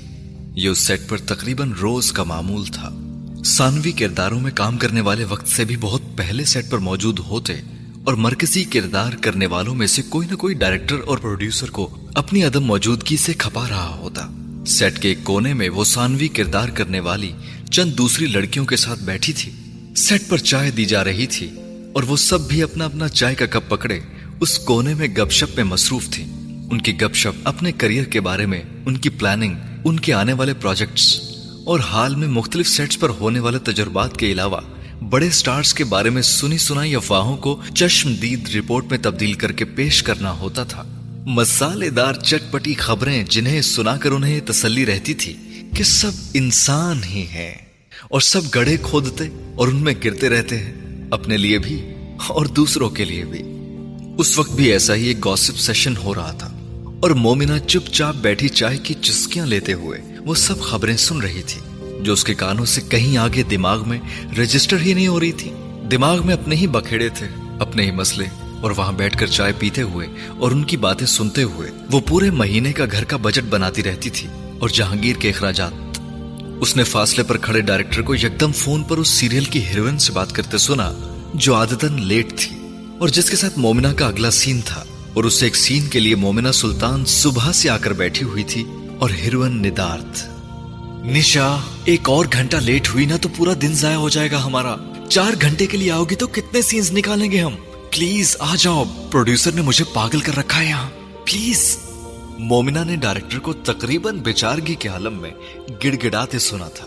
وہ فون بند کر کے اسسٹنٹ سے کہہ رہا تھا۔ آ رہی ہے نشا، تم ریہرسلز کرواؤ۔ اسسٹنٹ نے کچھ جھنجلا کر ڈائریکٹر سے کہا تھا۔ کتنی ریہرسلز کرواؤں؟ صبح سے ریہرسلز ہی ہو رہی ہیں۔ مومنہ نے اسسٹنٹ کو بھی جھنجلاتے دیکھا اور چائے کا خالی کپ اکٹھے کرتے اسپاٹ بوائے کو سونپ دیا۔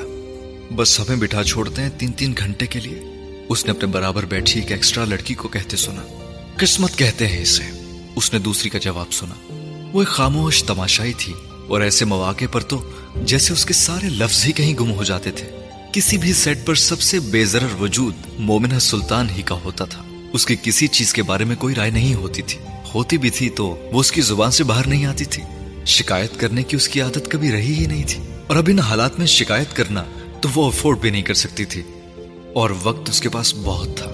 آج ان دنوں میں سے ایک تھا جب اسے ایک سیٹ سے دوسرے سیٹ پہنچنے کے لیے بھاگنا نہیں تھا۔ یہ پہلا سیریل تھا جو وہ کر رہی تھی۔ اور اسے سیریل کرنا کہنا شاید کچھ لفاظی ہوتی۔ وہ ہیروئن کی ایک دوست کا رول کر رہی تھی جس کے پاس صرف بارہ سین تھے۔ چوبیس اقساط کے سیریل میں سیٹ پر یکدم کھلبلی مچ گئی تھی۔ وہ ہیروئن بلاخر آن پہنچی جس کا انتظار ہو رہا تھا۔ مومنہ نے بھی سکون کا سانس لیا تھا۔ اب بلاخر وہ سین کروا کے گھر جا سکتی تھی۔ مومنہ آ کے ریہرسل کرو۔ تمہارا سین ہوگا پہلے۔ اسسٹنٹ نے اسے پکارتے ہوئے کہا۔ وہ برق رفتاری سے اٹھی اور سیٹ کے اس حصے میں چلی گئی جہاں نشا اپنے بال بنوا رہی تھی۔ وہ میک اپ کروا کر آئی تھی، اس لیے ڈائریکٹر خوش تھا کہ وقت بچ گیا تھا۔ ہائے۔ اس نے مومنہ کے سلام کے جواب میں ایک ہلکی مصنوعی مسکراہٹ کے ساتھ کہا اور ساتھ ہی جمائی لیتے ہوئے اسسٹنٹ سے کہا ہاں، چائے پلوا دو تاکہ آنکھیں تو کھلے میری. اسسٹنٹ نے بجلی کی رفتار سے سپورٹ بوائے کو دوڑایا تھا۔ ہاں بال ٹھیک ہے اب میرے، بائیں کندھے پر ڈالو. نشا میک اپ آرٹسٹ سے کہہ رہی تھی۔ اور آئینے میں اپنا چہرہ دیکھتے ہوئے ساتھ لپسٹک بھی دیکھ رہی تھی۔ ڈائلوگ یاد ہے آپ کو؟ اسسٹنٹ کو مومنہ کو کھڑے دیکھ کر اچانک یاد آیا کہ اسے کس لیے بلوایا گیا تھا۔ ہاں، ڈائلگس کیا گھر سے یاد کر کے نکلوں گی میں؟ میں نے تو اسکرپٹ دیکھا تک نہیں ہے ابھی۔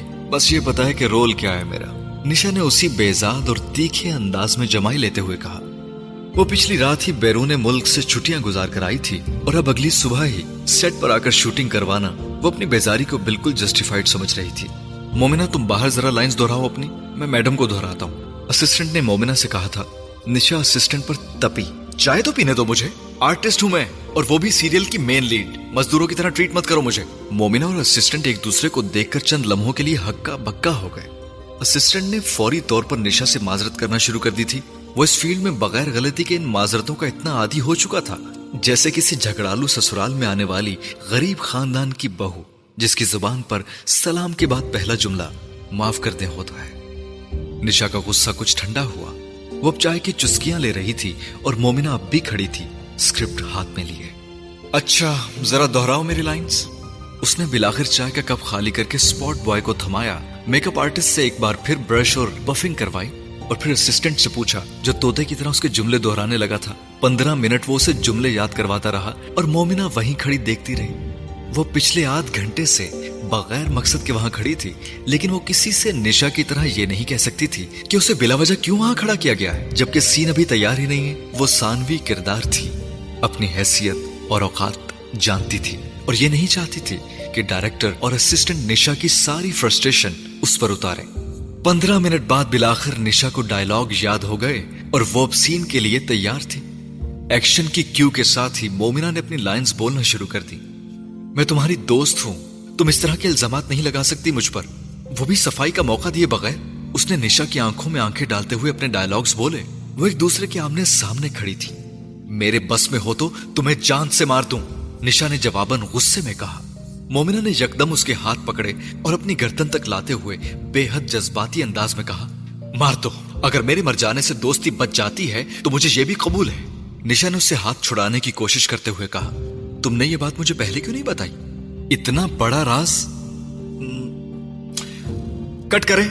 نشا اپنے ڈائلگز آخری منٹ میں بھول گئی اور اس نے یکدم سین کٹ کروایا تھا۔ ڈائریکٹر اور ڈی او پی بے اختیار جھنجلا گئے۔ سین ختم ہوتے ہوئے خراب ہو گیا تھا۔ ڈائلگ دہراؤ میڈم کے۔ ڈائریکٹر نے اسسٹنٹ سے کہا۔ مگر اس سے پہلے کہ اسسٹنٹ کچھ کہتا، نشا نے بے حد خفگی سے کہا۔ ڈائلگز ہیں ہی بکواس میرے۔ ساری لائنز اس کو دی ہوئی ہیں۔ مجھے بس اتنا بڑا راز دے کر بٹھایا ہوا ہے۔ ڈائلگ کم کریں اس کے ڈائریکٹر صاحب۔ وہ میرا سین کھا رہی ہے، آپ کو نظر نہیں آ رہا؟ مومنا ہکا بکا کھڑی تھی اور ایسا ہی حال کرو اور ڈائریکٹر کا تھا۔ مومنا کا خیال تھا وہ اپنے ڈائلگز بھولنے کی وجہ سے شرمندگی میں یہ سب کہہ رہی ہے اسے یہ اندازہ نہیں ہوا تھا کہ وہ اس کی پرفارمنس اور ایکسپریشن سے پریشان ہوئی تھی۔ نشا نئی نئی دو فلمز کر کے آئی تھی۔ سیریلز کرتے کرتے اور فلم کی طرح وہ بھی آتے ہی مقابل کے ڈائلگ کٹوانے بیٹھ گئی تھی۔ یہ سٹار پاور تھی اور مومنا بیچارگی کے عالم میں سین فریم کے اندر ویسے کی ویسے ہی کھڑی تھی۔ تھوڑی دور ڈی او پی مانیٹر پر اسی فریم کی فوٹیج ڈائریکٹر کو دکھاتے ہوئے کہہ رہا تھا، میں آپ کی جگہ ہوتا۔ تو مومنا ہی کو کاسٹ کر لیتا۔ نشا ٹھیک کہہ رہی ہے، وہ اس کا سین کھا رہی ہے۔ وہ سب کا سین کھا جاتی ہے، چاہے بہن بنا کر کھڑا کر دو، چاہے نوکرانی۔ مومنا کے ایکسپریشن کے سامنے کوئی نہیں ٹھہر سکتا۔ ڈیو بھی اسے دانت دے رہا تھا اور بہت کھلے دل سے دے رہا تھا۔ جبکہ ڈائریکٹر پریشانی سے اس سے کہہ رہا تھا پتا ہے مجھے پرفارمر ہے وہ، مگر نشا برانڈ ہے۔ سیریل برانڈ نیم سے بکتا ہے پرفارمنس سے نہیں۔ میں لاتا ہوں منا کر نشا کو۔ طاہر، تم سکرپٹ دیکھو۔ مومنا کی لائنز کم کر دو بلکہ نشا میم کے پاس لے آؤ، وہ خود ہی کم کر دیں گے مومنا نے اتنی دور سے بھی اسسٹنٹ اور ڈائریکٹر کے درمیان بلند آواز سے ہونے والی گفتگو سن لی تھی۔ گفتگو کو اس کے کانوں تک نہ پہنچنے کی کوشش بھی نہیں کی گئی تھی۔ انڈسٹری میں عزت نخرا اور انا صرف مین لیڈ کی دیکھی جاتی ہے۔ باقی سب یہ چیزیں گھر چھوڑ کر سیٹ پر آتے ہیں۔ کسی سینئر ایکٹریس نے ایک بار مومنا سے کہا تھا اور مومنا کو وہ بات یاد آئی تھی۔ اس کے گھر کی گلی خاصی طویل، تنگ، ٹوٹی پھوٹی اور بے حد گندی تھی۔ نہ وہاں کوئی کوڑا اٹھانے آتا تھا، نہ نالی صاف کرنے۔ اور یہ کام اس دن ہوتا جب مکینوں کا میونسپل کمیٹی کے جمعداروں سے لڑائی جھگڑا، گالی گلوچ ہوتی اور پھر محلے والے مل کر جمعدار کے خلاف درخواست دیتے۔ اور اس دن میونسپل کمیٹی کسی نہ کسی کو صفائی کے لیے بھیج دیتی۔ یہ سالوں سے ہو رہا تھا۔ نہ جمعدار کی ڈٹائی میں تبدیلی آئی تھی، نہ محلے والوں کی ثابت قدمی اور بے نیازی میں۔ وہ آٹھ گھنٹے کی شفٹ میں صرف دو سین کروا سکی اور تین بسیں بدل کر تھکی ہاری اپنی گلی میں شام سے کچھ پہلے داخل ہوئی تھی۔ نیند سے آنکھیں بوجھل ہو رہی تھی اور ایک لمحے کو اس کا دل چاہا۔ وہ اسی گلی میں سونے کے لیے لیٹ جائے اور گلی میں اگر جگہ جگہ اسے گندگی نظر نہ آتی تو شاید وہ یہ کر بھی بیٹھتی۔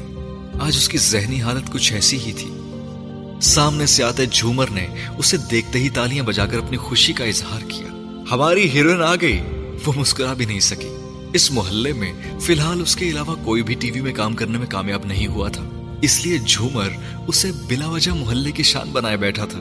السلام علیکم مومنا باجی، میں کیسی لگ رہی ہوں؟ اس نے مومنا کو سلام کرتے ہی جیسے اس نے اپنی تیاریوں کی داد لینا چاہی۔ ہمیشہ اچھی لگتی ہو جھومر، اس نے غور کیے بغیر اسے کہا۔ وہ رک کر مزید بات چیت نہیں کرنا چاہتی تھی، جو جھومر کی خواہش رہتی تھی۔ بس مومنا باجی، آپ سٹار ہیں، تو نظر بھی آپ کی سٹاروں والی ہے۔ باقی اس محلے میں تو کوئی آپ جیسا ہے ہی نہیں۔ اسی لیے تو آپ پر اتنا بھروسہ کرتی ہے جھومر۔ جھومر نے بولنا شروع کیا۔ اپنا دوپٹہ گلے میں سیدھا کرتے اور بالوں میں انگلیاں پھیرتے۔ اسے خیال ہی نہیں رہا کہ مومنا اس کے پاس کھڑی بھی ہے یا نہیں۔ اور جب اس نے دیکھا مومنا جا چکی تھی۔ مومنا مومنا وہ اپنے گھر کے دروازے سے ابھی بہت فاصلے پر تھی۔ جب اپنے عقب میں کسی کو اپنا نام پکارتے سنا، وہ بے اختیار پلٹی۔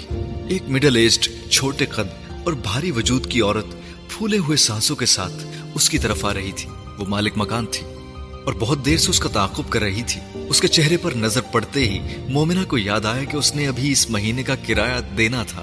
ذہن میں کوئی بہانہ ڈھونڈتے ہوئے اس نے مالک مکان کو سلام کیا جب اس کے قریب آ گئی تھی۔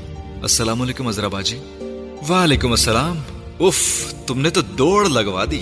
کب سے آوازیں دے رہی ہوں تمہیں؟ پر مجال ہے تم نے پیچھے پلٹ کر دیکھا ہو۔ اس عورت نے بڑی خوش دلی سے سلام کا جواب دیتے ہوئے کہا، بڑی معذرت، میں نے آواز نہیں سنی آپ کی۔ مومنا نے مالک مکان سے کہا ہاں ہاں بھائی، سٹار ہو تم۔ کہاں سنو گی ہمارے جیسوں کی آوازیں؟ سوریا سے کہہ رہی تھی، کیا ایکٹنگ کرتی ہے تمہاری بیٹی، ماشاءاللہ سوپ دیکھ رہی ہوں تمہارا۔ ازرا نے پھولی ہوئی سانس بحال کیے بغیر اس کی تعریفیں شروع کر دی تھی۔ مومنہ کچھ ریلیکس ہوئی۔ اس کا مطلب تھا، فی الحال کرائے کے لیے کچھ دن اور مل سکتے ہیں۔ بہت شکریہ خالہ، بس آپ کا پیار ہے۔ اس نے انکسار سے کہا، بس اب سوپ وغیرہ چھوڑو اور کوئی سیریل کرو، کوئی بڑا رول۔ انہوں نے ساتھ ہی مشورہ دیا۔ جی آج کل ایک سیریل بھی کر رہی ہوں۔ اس نے ایک طرح سے انکشاف کیا۔ اگر انہیں مروب کرنے سے کچھ اور دن مل جائیں کرایہ دینے کے لیے، تو کیا برا تھا۔ ارے واہ، یہ تو بڑی خبر ہے۔ کون کون ہے سیریل میں؟ انہوں نے فوراً پوچھا نشا ہے اور تمہارا کیا رول ہے؟ چھوٹا رول ہے خالہ۔ چلو کوئی بات نہیں، بڑا بھی ملے گا۔ نشا کو میرا بتانا کہ میں فین ہوں اس کی۔ جی جی ضرور۔ مومنا نے حامی بھر لی۔ ارے ہاں جس بات کے لیے تمہیں روکا تھا، وہ تو ذہن میں ہی نہیں رہی۔ وہ بلاخر مدے پر آ گئی۔ تمہارے گھر گئی تھی۔ جہانگیر کو دیکھا تو بڑا افسوس ہوا۔ جہانگیر سامنے تھا تو سوریا سے کہنے کی ہمت ہی نہیں ہوئی۔ ان کے چہرے پر ہمدردی کے تاثرات تھے۔ مجھے پتا ہے خالہ کرایہ لیٹ ہو گیا ہے اس بار بھی۔ لیکن میں ایک ہفتے تک دے دوں گی آپ کو۔ اس ہفتے سیریل کا چیک مل جائے گا۔ اس نے بڑے نادم انداز میں ان سے کہا، نہیں نہیں، کرائے کی تو کوئی بات نہیں، وہ دے دینا تم۔ مجھے اصل میں گھر خالی کروانا ہے وہ قدرے جھجک کر بولی، ایک لمحے کے لیے مومنہ کی سانس رکی۔ گھر خالی کروانا ہے وہ بے یقینی سے بولی ہاں بیٹا، وہ بس میرا بیٹا اپنا گھر بنوا رہا ہے تو پیسے کم پڑ گئے ہیں۔ اس لیے اب یہ والا گھر بیچنا پڑے گا۔ انہوں نے وضاحت دی۔ لیکن خالہ اتنا اچانک وہ بے حد پریشان ہو گئی۔ نہیں نہیں نہیں، وقت تو دے دیں گے تمہیں۔ مہینہ، دو مہینہ۔ آرام سے گھر ڈھونڈو۔ آخر میں فین ہوں تمہاری۔ میں اب پھر چلتی ہوں۔ درزی کے پاس بھی جانا ہے مجھے۔ اور سیریل جب چلنا شروع ہو تو ضرور بتانا۔ اوکے، خدا حافظ۔ وہ اسی طرح تیز تیز کہتی ہوئی چلی گئی اور مومنہ وہیں کھڑی کی کھڑی رہ گئی۔ وہ ہوں ہاں بھی نہیں کہہ سکی تھی۔ وہ واقعی منحوس دن تھا۔ مگر اس کی زندگی میں ایسے دنوں کی اتنی بھرمار تھی کہ اسے اب ان کی شناخت بھی بھول گئی تھی۔ تو اب یہ ایک اور مسئلہ ہوگا۔ نیا گھر ڈھونڈنا۔ اس نے چلنا شروع کر دیا۔ اپنے گھر کے کھلے دروازے کے آگے لٹکتا پردہ ہٹا کر اس کا دل چاہا وہ وہیں گر جائے۔ کسی میرتھن میں حصہ لینے والے رنر کی طرح جو فنشنگ لائن تک پہنچتے پہنچتے ڈہ جانے کی خواہش، جیتنے کی خواہش سے زیادہ کرنے لگتا ہے۔ اپنا بیگ سہن میں بچھی چار پائی پر پھینکتے ہوئے، اس نے سہن کے کونے میں لگے بیسن کا نلکا کھول کر چہرے پر چھینٹے مارنا چاہی اور نلکے سے غراہٹوں کے علاوہ کچھ برامت نہیں ہوا۔ اس کا دل عجیب طرح سے ڈوبا۔ وہ اس وقت پسینے سے شرابور تھی اور منہ پر پانی کے چھینٹے مارنے کے بعد غسل خانے میں جا کر نہانا چاہتی تھی، مگر پانی ہی نہیں تھا۔ اس نے سہن میں کپڑے دھونے والی جگہ پر پڑی بالٹی دیکھی جو بھری ہوئی تھی۔ پھر پانی سے منہ پر چھینٹے مارنے لگی۔ پانی کی پائپ لائن پھٹ گئی ہے وہاں سڑک پر۔ پورے محلے والے جمع ہیں۔ صبح سے وہیں سے پانی لا رہے ہیں۔ اب دیکھو کب ٹھیک کرتے ہیں میونسپل کمیٹی والے۔ اس نے اپنے عقب میں اچانک سوریا کی آواز سنی۔ اور اس سے پہلے کہ وہ کچھ کہتی، اس نے اپنے چھوٹے بھائی جہانگیر کی بھی آواز سنی تھی۔ آپا، تم آ گئی یہ جملہ وہ ہر روز اس کے آنے پر کہتا تھا۔ اس کے گھر داخل ہوتے ہی وہ اس کے قدموں کی چاپ سن کر کمرے سے باہر آ جاتا۔ اس سے دن بھر کی کارگزاری سننے کے لیے شوٹنگ پر ہونے والے واقعات کس نے کس سے کیا کہا؟ کون کس سے لڑا؟ کون کس کے ساتھ افیئر چلا رہا ہے؟ کون فلرٹ کر رہا ہے؟ اس کی پرفارمنس نے کتنوں کو متاثر کیا؟ اور سین میں کس کس نے اسے داد دی؟ اس کا سوال نامہ روز ایک جیسا ہوتا تھا، مگر مومنہ کو روز نئے سرے سے اس کی تیاری کرنا پڑتی تھی۔ باہر اور شوبز کی دنیا کے ساتھ، وہ جہانگیر انٹریکشن کا واحد ذریعہ رکھ گئی تھی اور وہ اسے انٹرٹین رکھنا چاہتی تھی۔ تمہاری طبیعت کیسی ہے؟ جہانگیر کے سوال کے جواب میں اس کا جواب بھی جہانگیر نے یقیناً رٹا ہوا ہوگا۔ وہ اس کے سوال کا جواب ہمیشہ اسے سوال سے دیا کرتی تھی اور پھر اس کا جواب جہانگیر کی زبان پر ڈھونڈنے کے بجائے اس کے چہرے اور باڈی لینگویج سے ڈھونڈتی تھی، کیونکہ جہانگیر کی زبان پر ہمیشہ جھوٹ ہوتا تھا۔ میں تو ٹھیک ہوں، اس نے مسکرا کر کہا اور وہ اس کا چہرہ کھوجنے لگی۔ وہ ویسا ہی تھا جیسا روز ہوتا تھا۔ وہی ہلکے، وہی پھیکی پھیکی زرد رنگت، وہی سیاہ ہونٹ، وہی آنکھوں کے گرد سوجن وہی مرجھائی ہوئی آنکھیں اور وہی کھڑے رہ پانے کے جد و جہد۔ وہ گردوں کی بیماری کے باعث ڈائلسس کروا رہا تھا اور مومنہ سلطان رقم جمع کرنے میں مصروف تھی، جس سے وہ اس کا گردہ ٹرانسپلانٹ کروا لی تھی وہ ایک ہی وقت بہت سے محاذوں پر جنگیں لڑ رہی تھی اور ہر جنگ ہار رہی تھی۔ آپا، آج کیسا گزرا سیریل کے سیٹ پر تمہارا پہلا دن؟ جہانگیر اس کی کھوجتی آنکھوں کو خود سے ہٹانا چاہتا تھا۔ میں سو کے اٹھ جاؤں، پھر بتاؤں گی۔ اس نے اندرونی کمرے کی طرف قدم بڑھاتے ہوئے کہا کھانا تو کھاتی جاؤ سوریا نے اس سے کہا۔ وہ بھی سونے کے بعد اس نے پلٹے بغیر ماں سے کہا تھا۔ یہ پوچھے بغیر کہ پکا کیا تھا۔ دال، آلو، کدو، گوبھی، چاول، وہ مینیو کی فہرست اور ترتیب سے واقف تھی۔ اور اسے یہ بھی پتا تھا کہ جب تک کرایہ ادا نہیں ہو جاتا، مینیو میں گوشت کی انٹری نہیں ہو سکتی۔ اور وہ گوشت کی شوقین تھی بھی نہیں۔ ڈراموں کے سیٹس پر اسے سب کچھ مل جاتا تھا۔ سانوی کرداروں میں بھی اچھا کھانا یا کم از کم وہ کھانا جو اس کے گھر سے بہتر ہوتا تھا۔ اور کھانے کے بارے میں سوچتا بھی کون تھا؟ زیادہ سے زیادہ جو وہ سوچتی تھی، وہ کھانا کھانے کے بارے میں تھا۔ کیا کھانے کے بارے میں نہیں تھا؟ چادر کو چہرے پر کھینچتے ہی وہ جیسے سکون کی وادی میں اتر گئی تھی۔ یہ اس کی عادت تھی۔ وہ سر سے پاؤں تک چادر خود پر تان کر چت سویا کرتی تھی۔ وہ چادر نما خیمہ جیسے اس کی حفاظتی باڑ تھی، جو کچھ لمحوں کے لیے اسے ہر چیز سے بے نیاز کر دیتا تھا۔ اس چادر کے اندر اسے اپنے وجود کے سوا کچھ نظر نہیں آتا تھا۔ نہ گھر کی دیواروں سے اترتا سیمنٹ یا برسات میں چھت سے ٹپکتا پانی، نہ گھر کا مرمت طلب فرنیچر، نہ جہانگیر کا بیمار چہرہ، نہ سوریا کی مجبور نظریں، نہ سلطان کی اداس آنکھیں۔ اس چادر کے اندر مومنہ سلطان کو صرف مومنہ سلطان نظر آتی تھی، جو صرف اپنے ساتھ ہوتی تھی۔ کچھ دیر کے لیے نیند کی آغوش میں جانے سے پہلے، وہ چادر کے اندر آنکھیں کھولے اس چادر کی چھت کو دیکھتی رہتی اور اس خالی پن میں سکون محسوس کرتی تھی۔ جیسے کسی نے سلیٹ پر لکھی گڈ مڈ تحریریں، کچھ دیر کے لیے ڈسٹر سے صاف کر کے مٹا دی ہوں۔ اور سلیٹ بالکل خالی ہو۔ پنکھے کی گھر گھر کی آواز، ہوا کے ذریعے اس کی چادر کو ہلانے اور سہلانے میں مصروف تھی اور باہر سہن میں سوریا اور جہانگیر آپس میں باتیں کر رہے تھے۔ اس چادر کے اندر وہ بند آنکھوں سے ان کی آوازیں سن رہی تھی۔ مجھے پتا ہے، پہلا سین دیکھتے ہی ڈائریکٹر اور سارے ایکٹر متاثر ہو گئے ہوں گے آپس سے۔ شاید تالیاں بھی بجائی ہوں۔ ہو سکتا ہے اگلا سیریل بھی دینے کی بات کر رہے ہوں۔ جہانگیر ڈریمر تھا اور اون سلائیوں کے ساتھ ایک خواب کے ادڑے دھاگوں کے ساتھ۔ دوسرا خواب بننے کا عادی تھا۔ وہ آنکھیں بند کیے چادر کے اندر سوچ رہی تھی ہاں کوئی لمبی سیریل مل جائے تو تمہارا کردہ ٹرانسپلانٹ کروا لیں گے فوراً۔ سیریل کے پیسے بھی تو بہت ملتے ہیں۔ ہیرو ہیروئن کو۔ اس نے سوریا کی آواز سنی۔ مومنہ کی ہر کامیابی سوریا اور سلطان کے نزدیک جہانگیر کی زندگی بچانے کے قدموں کے طور پر گنی جاتی تھی۔ اب مومنہ یہ کرے گی تو جہانگیر کو یہ مل سکتا ہے۔ یہ کرے گی تو جہانگیر کے ساتھ یہ ہو جائے گا اور یہ ہوگا تو وہ سام سیڑھی کا پورا بورڈ کسی سام کے زہر کا شکار ہوئے بغیر اپنے بھائی کے ساتھ پار کر جائے گی۔ وہ اس سے آگے کچھ سوچ نہیں پائی۔ نیند مہربان تھی اور زندگی نامہربان۔ اس نے آنکھیں کھول دی اور پہلا احساس جو اسے ہوا تھا وہ سر میں دھمک کا تھا۔ یہ رات کا ہینگ اوور تھا۔ آفٹر پارٹی افیکٹس وہ کچھ دیر اسی طرح اپنے بیڈ پر ٹانگے پہ سارے چت لیٹا رہا آنکھیں کھولتا بند کرتا رہا اس کے کانوں میں رات کی پارٹی کے ڈی جے کا بجایا ہوا میوزک اب بھی گونج رہا تھا ڈرم کی بلند بیٹ اس نے سر کو بے اختیار جھٹکا یوں جیسے شور کو بھی سر سے جھٹک دینا چاہتا تھا پھر وہ اٹھ کر بیٹھ گیا اس کے گلاس پینٹ ہاؤس کی دیواروں اور کھڑکیوں سے اس وقت روشنی چھن چھن کر آ رہی تھی وال کلاک دس بجا رہا تھا اور وہ روٹین میں اس کے جاگنے کا وقت تھا چاہے وہ ساری رات ہی کوئی پارٹی اٹینڈ کر کے آتا، لیکن دس بجے اس کا باڈی کلاک اسے کسی الارم کلاک کی طرح جگا دیتا تھا۔ بستر پر اٹھ کر بیٹھا، وہ چند لمحے پینٹ ہاؤس کے شیشے کی دیواروں سے نظر آتا منظر دیکھتا رہا۔ تیس منزلہ عمارت کی اس آخری منزل پر موجود پینٹ ہاؤس میں صبح آنکھ کھلنے کے بعد وہ اسی طرح ہر روز بستر پر بیٹھا رہتا تھا۔ وہ اس وقت انجانے میں زندگی کی بے معنویت کو محسوس کرنے کے چند لمحے تھے، جو ہر روز قلب مومن کی زندگی میں اسی وقت آتے تھے۔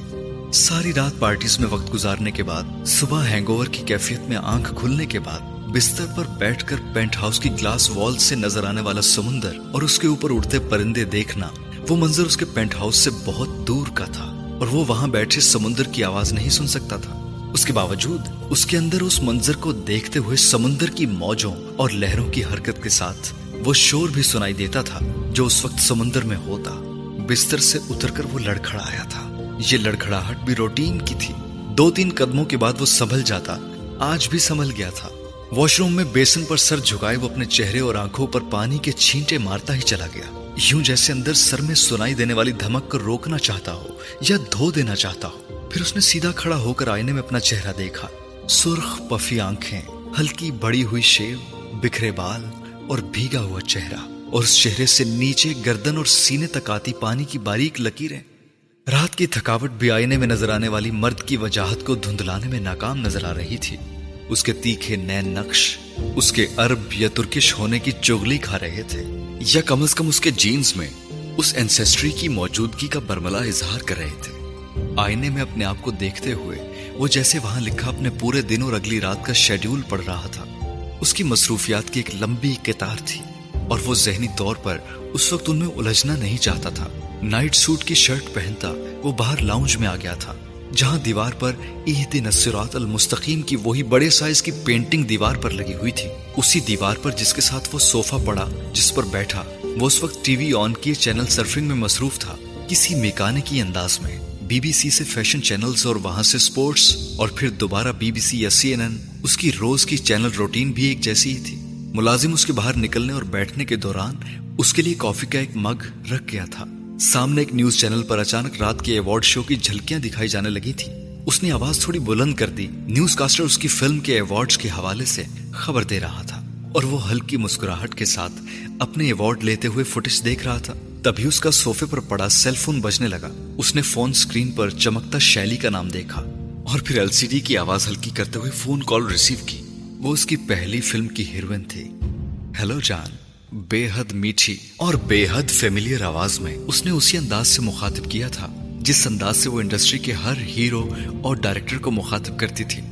ہیلو شیلی اس نے جواباً اسی کیجول ٹون میں اسے مخاطب کیا، جس میں ہمیشہ کیا کرتا تھا۔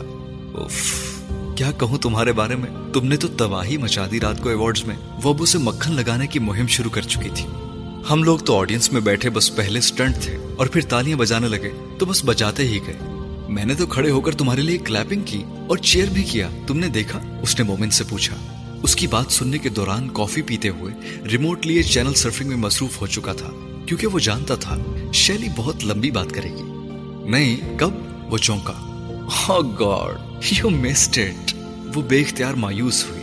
اگر ان لوگوں نے ایڈٹ نہ کیا نا، تو ٹی وی پر جب ایوارڈ شو چلے گا، تو چلائیں گے۔ تمہیں چیئر کرتے ہوئے میری فوٹیج تم دیکھنا۔ تم نے تو کیسی جرت دکھائی کہ ان کے منہ پر ہی انہیں چیٹر بول دیا۔ آج دیکھو ذرا، نیوز پیپرز میں ایوارڈ سے زیادہ تمہاری سپیچ کی کوریج ہے۔ وہ قلب مومن کی جتنی تعریفیں کر سکتی تھی، اس وقت کر رہی تھی۔ کیونکہ بدقسمتی سے پچھلی رات ایوارڈز کی آفٹر پارٹی میں وہ کوشش کے باوجود قلب مومن سے مل کر یہ سب نہیں کہہ پائی تھی۔ کیونکہ اس ایوارڈ شو اور برانڈ جو اس ایوارڈ کو سپانسر کر رہا تھا، وہ مسلسل قلب مومن سے چپکے ہوئے، اسے وضاحتیں دے کر اس کی خفگی ختم کرنے کی کوشش کر رہے تھے۔ اور شیلی اتنی بے وقوف نہیں تھی کہ اس برانڈ کے نمائندوں کے سامنے وہ قلب مومن کو اس دلیری پر وہاں کھڑے داد دیتی۔ میں نے ابھی نیوز پیپرز دیکھے نہیں ابھی دیکھتا ہوں۔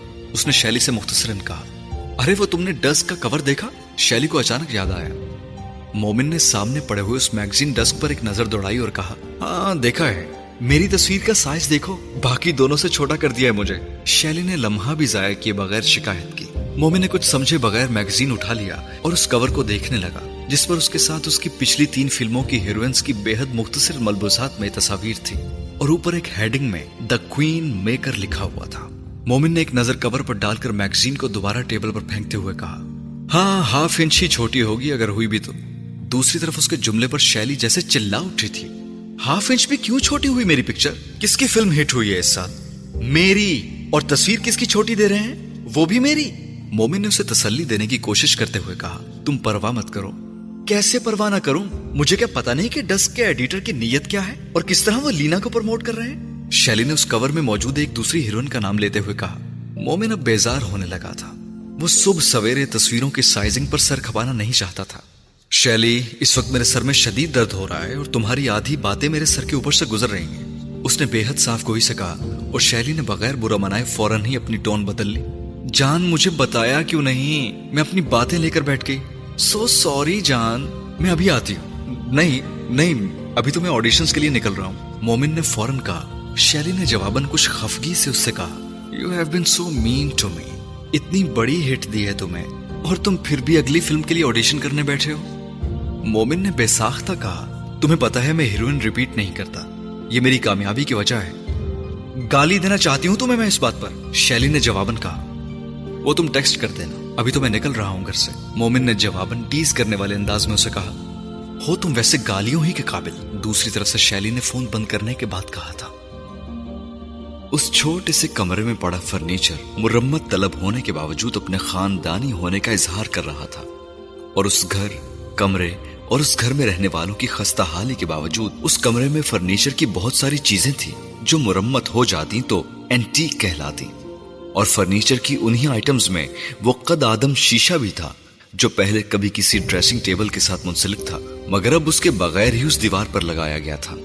جس کے سامنے اس وقت مومنہ سلطان کھڑی انگلیوں میں سگریٹ لیے کش لگاتی، اپنے آپ کو دیکھتے ہوئے جیسے آئینے سے باتیں کر رہی تھی۔ آئینہ مجھ سے محبت کرتا ہے، میں تم سے اور تم کسی اور سے تینوں پاگل ہیں اور تینوں خالی ہاتھ رہیں گے۔ وہ آخری جملے پر ہزیانی انداز میں کہا مار کر ہنسی، پھر کھانسی۔ اس کی آنکھوں میں پانی آ گیا اور وہ سرخ ہو رہی تھی۔ آئینے میں خود کو دیکھ کر انگلیوں میں دبے سگریٹ کو دیکھتے ہوئے اس نے کہا، دیکھو، اس سگریٹ کو تمہارے ہونٹوں نے چھوا ہے۔ اب تک جل رہا ہے۔ ایسی ہی ایک آگ میں میں بھی جل رہی ہوں۔ وہ جیسے آئینے کی آنکھوں میں آنکھیں ڈالے کہہ رہی تھی۔ اسے تو میں بجھا سکتی ہوں، مگر میں اور یہ آئینہ ہم جل سکتے ہیں، بجھ نہیں سکتے، آگ ہو سکتے ہیں، راکھ نہیں۔ اس نے جلتے ہوئے سگریٹ کو اپنی ہتھیلی پر بجھایا اور آئینے میں نظر آنے والے اس شخص کی آنکھوں سے آنسو گرنے لگے۔ اس سے پہلے کہ وہ کچھ اور کہتی اس کا سیل فون بجنے لگا۔ بجھا ہوا سگریٹ ڈسٹ بن میں پھینکتے ہوئے اس نے فون اٹھا لیا۔ اسکرین پر داؤد کا نام چمک رہا تھا۔ مومنا ساڑھے بارہ بجے ہے آڈیشن۔ تمہارے ہی ہو نا؟ دیکھو، دیر مت کرنا۔ دوسری طرف وہ داؤد تھا۔ ہاں ہاں میں آ رہی ہوں۔ بس تھوڑی دیر میں نکل رہی ہوں۔ داؤد نے اس کی بات سننے سے پہلے ہی فون بند کر دیا۔ وہ جلدی میں تھا اور ہمیشہ ہی جلدی میں رہتا تھا۔ مومنا ناشتہ تو کر لو بیٹھ کر۔ وہ ابھی فون اپنے بیگ میں ہی رکھ رہی تھی۔ جب سوریا ایک ٹرے میں چائے کا کپ اور دو سلائس رکھے آئی تھی۔ وہ کچھ کہے بغیر ناشتہ کرنے بیٹھ گئی۔ سوریا چند لمحے وہیں کھڑی رہی۔ پھر اس نے کہا، ریہرسل کر لی نا ہاں. چائے کا سپ لیتے ہوئے مومنا نے کہا، مجھے سنا دو ایک بار۔ سوریا کو تجسس ہوا۔ نہیں اماں، بس اب آڈیشن میں ہی بولوں گی یہ لائنز۔ اس نے سلائس کا ایک اور لکما چبا کر چائے سے نگلتے ہوئے کہا، تمہارے کپڑے پریس کرتی ہوں؟ سوریا دروازے کی طرف لپکی۔ جب مومنہ کی آواز نے اس کے پیروں میں بیڑی ڈالی، میں یہ کام نہیں کرنا چاہتی۔ سوریا نے پلٹ کر مومنہ کو دیکھا، اس کی آنکھوں کی بیچارگی کو دیکھا، پھر مدھم آواز میں کہا، کیوں کہتی ہو ہر بار یہ جملہ مومنہ؟ جب جانتی ہو کہ یہ کام چھوڑ بھی نہیں سکتی۔ اپنے آپ کو یاد دہانی کرواتی ہوں، اور تو کچھ نہیں۔ وہ کہتے سلائس کا آخری ٹکڑا، نکلی یوں جیسے جلدی میں ہو۔ جہانگیر سے مل لوں، پھر ابا سے میک اپ کروانا ہے۔ اس نے کہا، اور دروازے میں کھڑی سوریا کے پاس سے گزر گئی، جو اس کے کپڑے لیے وہاں کھڑی کی کھڑی رہ گئی۔ اپنی کلائی پر گھڑی باندھتے ہوئے وہ دوسرے کمرے میں داخل ہوئی، جہاں جہانگیر اپنے بستر پر لیٹا ہوا تھا۔ اس کے قدموں کی چاپ پر اس نے آنکھیں کھول دی اور اسے دیکھ کر مسکرایا۔ وہ بھی جواباً مسکرائی۔ کیسی طبیعت ہے تمہاری؟ وہ اس کے سوال پر بے اختیار ہنسا اور بستر سے اٹھ کر بیٹھ گیا۔ آپا، پھر وہی سوال۔ میں ٹھیک ہوں۔ مجھے پتا ہے اور ایک دن تم بالکل ٹھیک ہو جاؤ گے۔ جہانگیر نے ترکی بترکی کہا، مجھے یہ بھی پتا ہے۔ آڈیشن کے لیے جا رہی ہوں۔ تم دعا کرنا اس نے جہانگیر سے کہا۔ قلب مومن کی فلم کے لیے آڈیشن کے لیے جا رہی ہے نا؟ جہانگیر نے بے حد اشتیاق سے پوچھا۔ ہاں اس کا ذہن کہیں گم تھا۔ میں نے رات کو نیوز میں دیکھا تھا، اس کی فلم کو پھر ایوارڈ ملا ہے۔ جہانگیر بڑی ایکسائٹمنٹ سے اسے بتانے لگا۔ آپ کو پتا ہے ہیٹرک کر لیا اس نے۔ بیسٹ فلم اور ڈائریکٹر کی۔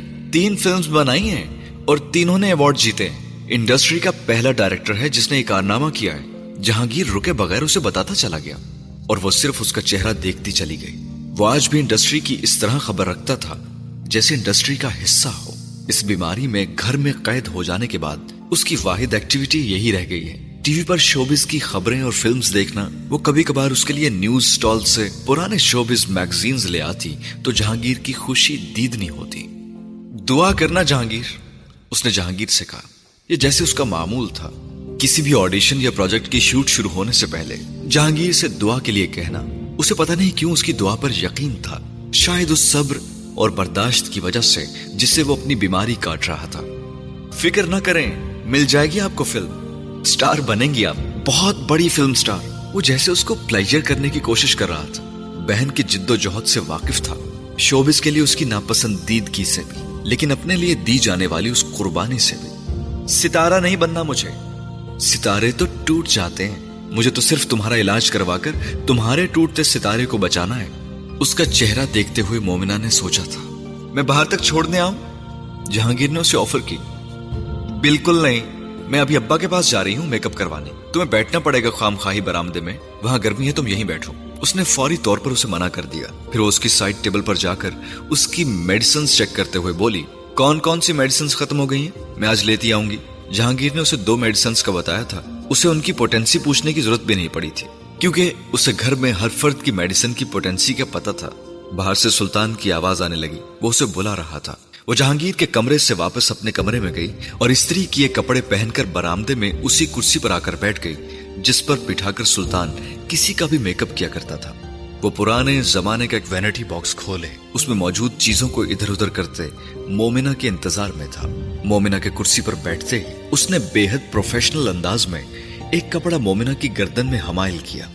وینٹی باکس میں سے ایک فاؤنڈیشن نکال کر بڑی پھرتی سے اس فاؤنڈیشن کو اپنی ہتھیلی پر رکھ کر گیلے سپنج کے ساتھ اسے مومنا کے چہرے پر لگانے لگا۔ نکتوں کی شکل میں وہ میک اپ کرنے کا پرانا طریقہ تھا۔ اور سلطان پرانے طریقوں سے ہٹنے پر تیار نہیں تھا۔ کرسی کی پش سے ٹیک لگائے۔ مومنا خاموشی سے میک اپ کرواتے ہوئے وینٹی باکس کے ڈھکن پر لگی۔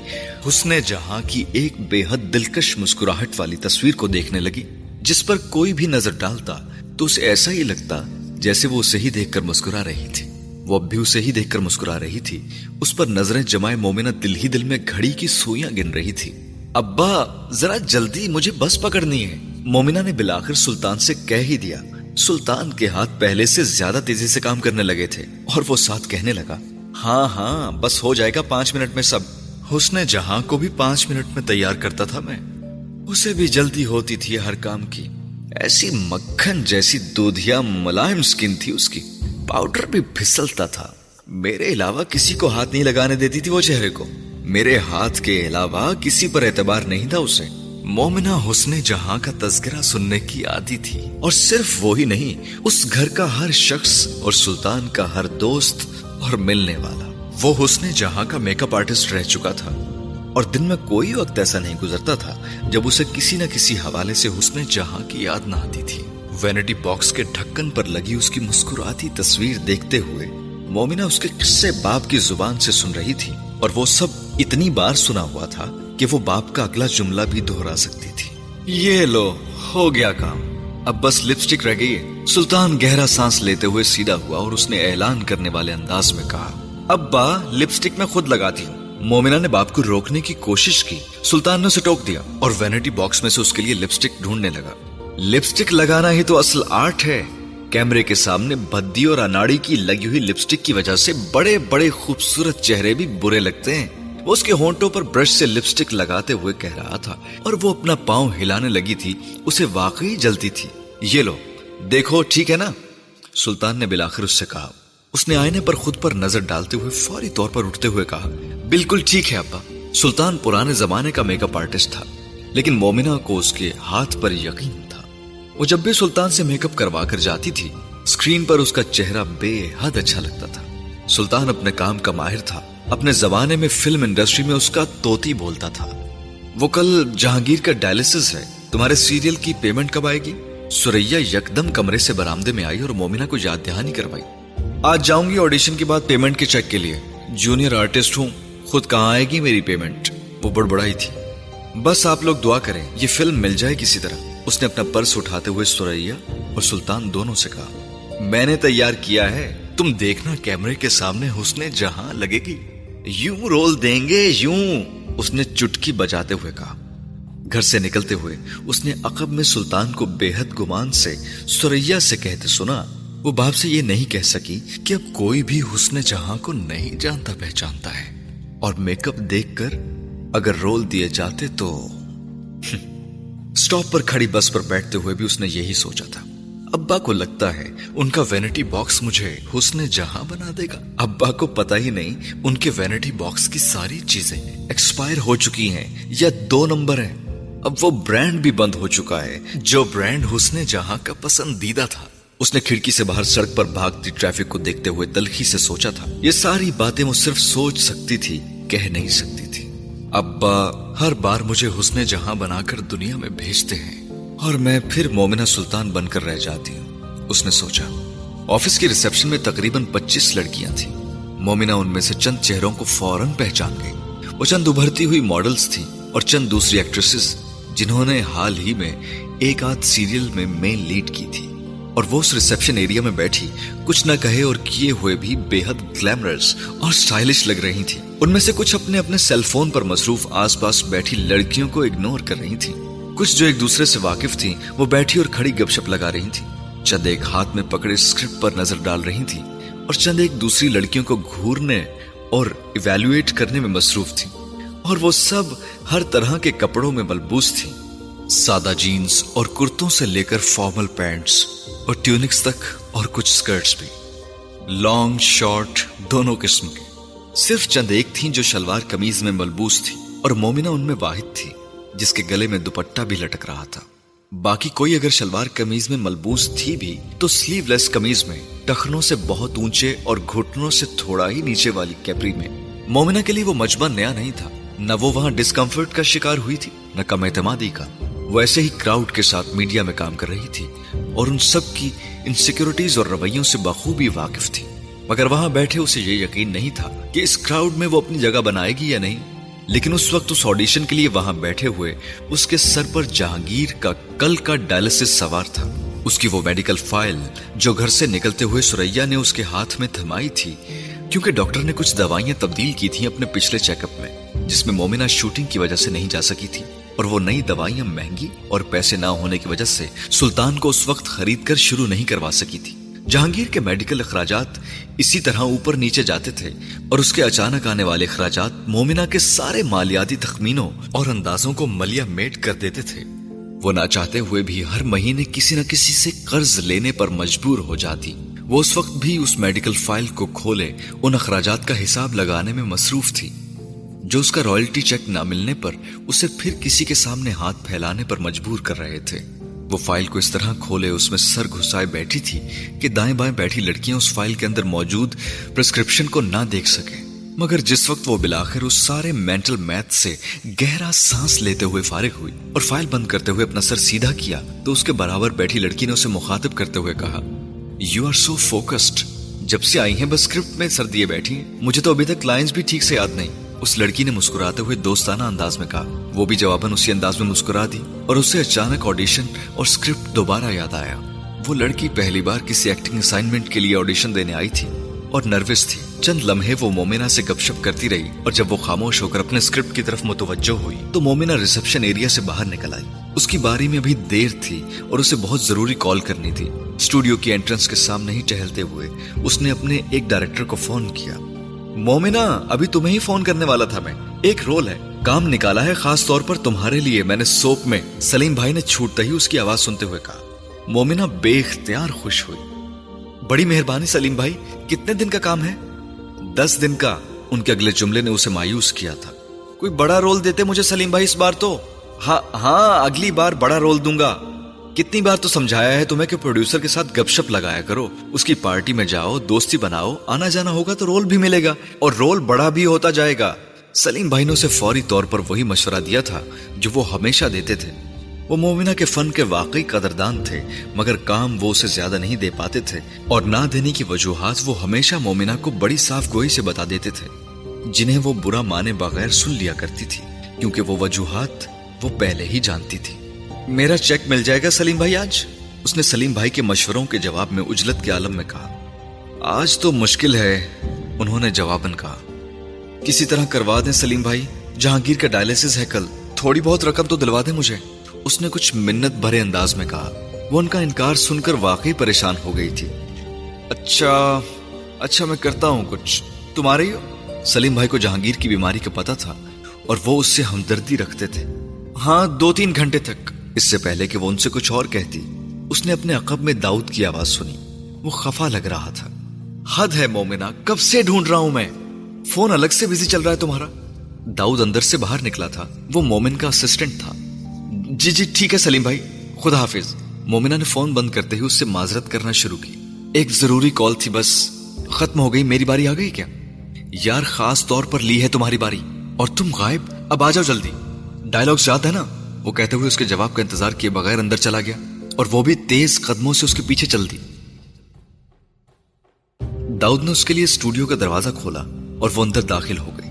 پہلی نظر میں اندر داخل ہونے پر اسے قلب مومن نظر نہیں آیا، جو اس وقت ایک ٹیبل پر لیپ ٹاپ پر وہ فٹیج دیکھ رہا تھا جو آڈیشن کے لیے شوٹ ہو رہی تھی۔ وہاں چلی جائے داؤد نے اسے اسٹوڈیو کے اس حصہ کی طرف ڈائریکٹ کیا جہاں سپاٹ لائٹس تھی اور مومنہ نے اس وقت ایک ٹیبل پر لیپ ٹاپ لیے بیٹھے مومن کو دیکھ لیا تھا، مگر وہ اس کی طرف متوجہ نہیں تھا، بلکہ اس کی پوری توجہ لیپ ٹاپ کی سکرین پر تھی۔ اس اسٹوڈیو میں کرو کے چند لوگ بھی تھے۔ مانیٹر پر بیٹھا ایک شخص اور کیمرے کے پیچھے کھڑا ایک اور شخص۔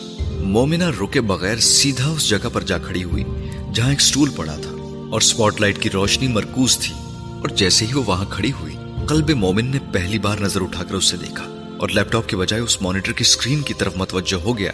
جو اس ٹیبل پر ہی پڑا تھا۔ یہ مومنہ سلطان ہے۔ داؤد نے قلب مومن کو جیسے اس کو تعارف دیا، وہ مومن کی میز پر جا کر بیٹھ چکا تھا۔ ان کی شوریل میں نے شیئر کی تھی آپ کے ساتھ۔ اس نے مومن کو یاد دلایا۔ سپاٹ لائٹس کی روشنی میں، بہت دور نیم تاریکی میں میز کے دوسری طرف بیٹھے قلب مومن کے لیے بہت مشکل ہو رہا تھا۔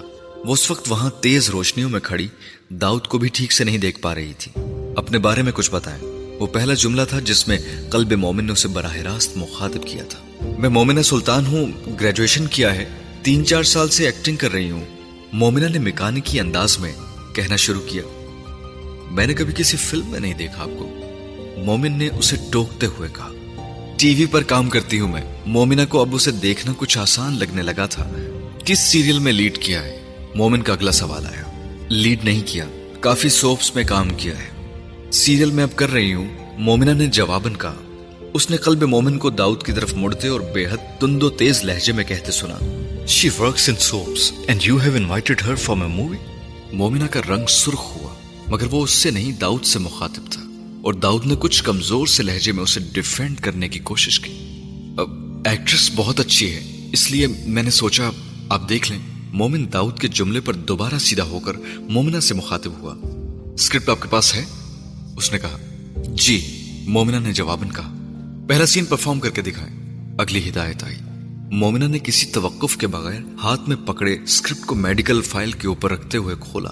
ایک نظر صفحے پر ڈالی، پھر اسکرپٹ اور میڈیکل فائل کو اس اسٹینڈنگ سٹول پر رکھنے کے بعد وہ آڈیشن کے لیے تیار ہو گئی۔ سامنے کیمرے میں دیکھتے ہوئے اس نے جھکا ہوا سر اٹھایا اور کیمرے کی آنکھوں میں آنکھیں ڈال کر بولنا شروع کیا۔ میں جانتی ہوں تم مجھ سے نفرت کرتے ہو۔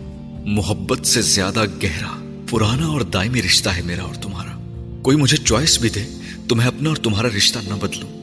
پہلا ڈائلوگ بولتے ہوئے اس نے اپنے دوپٹے کو دوبارہ ٹھیک کیا اور اس سے پہلے کہ وہ دوسرا ڈائلوگ بولتی اس نے قلب مومن کو کہتے سنا، دوپٹہ اتار دے اپنا۔ چند لمحوں کے لیے ساکت ہوئی۔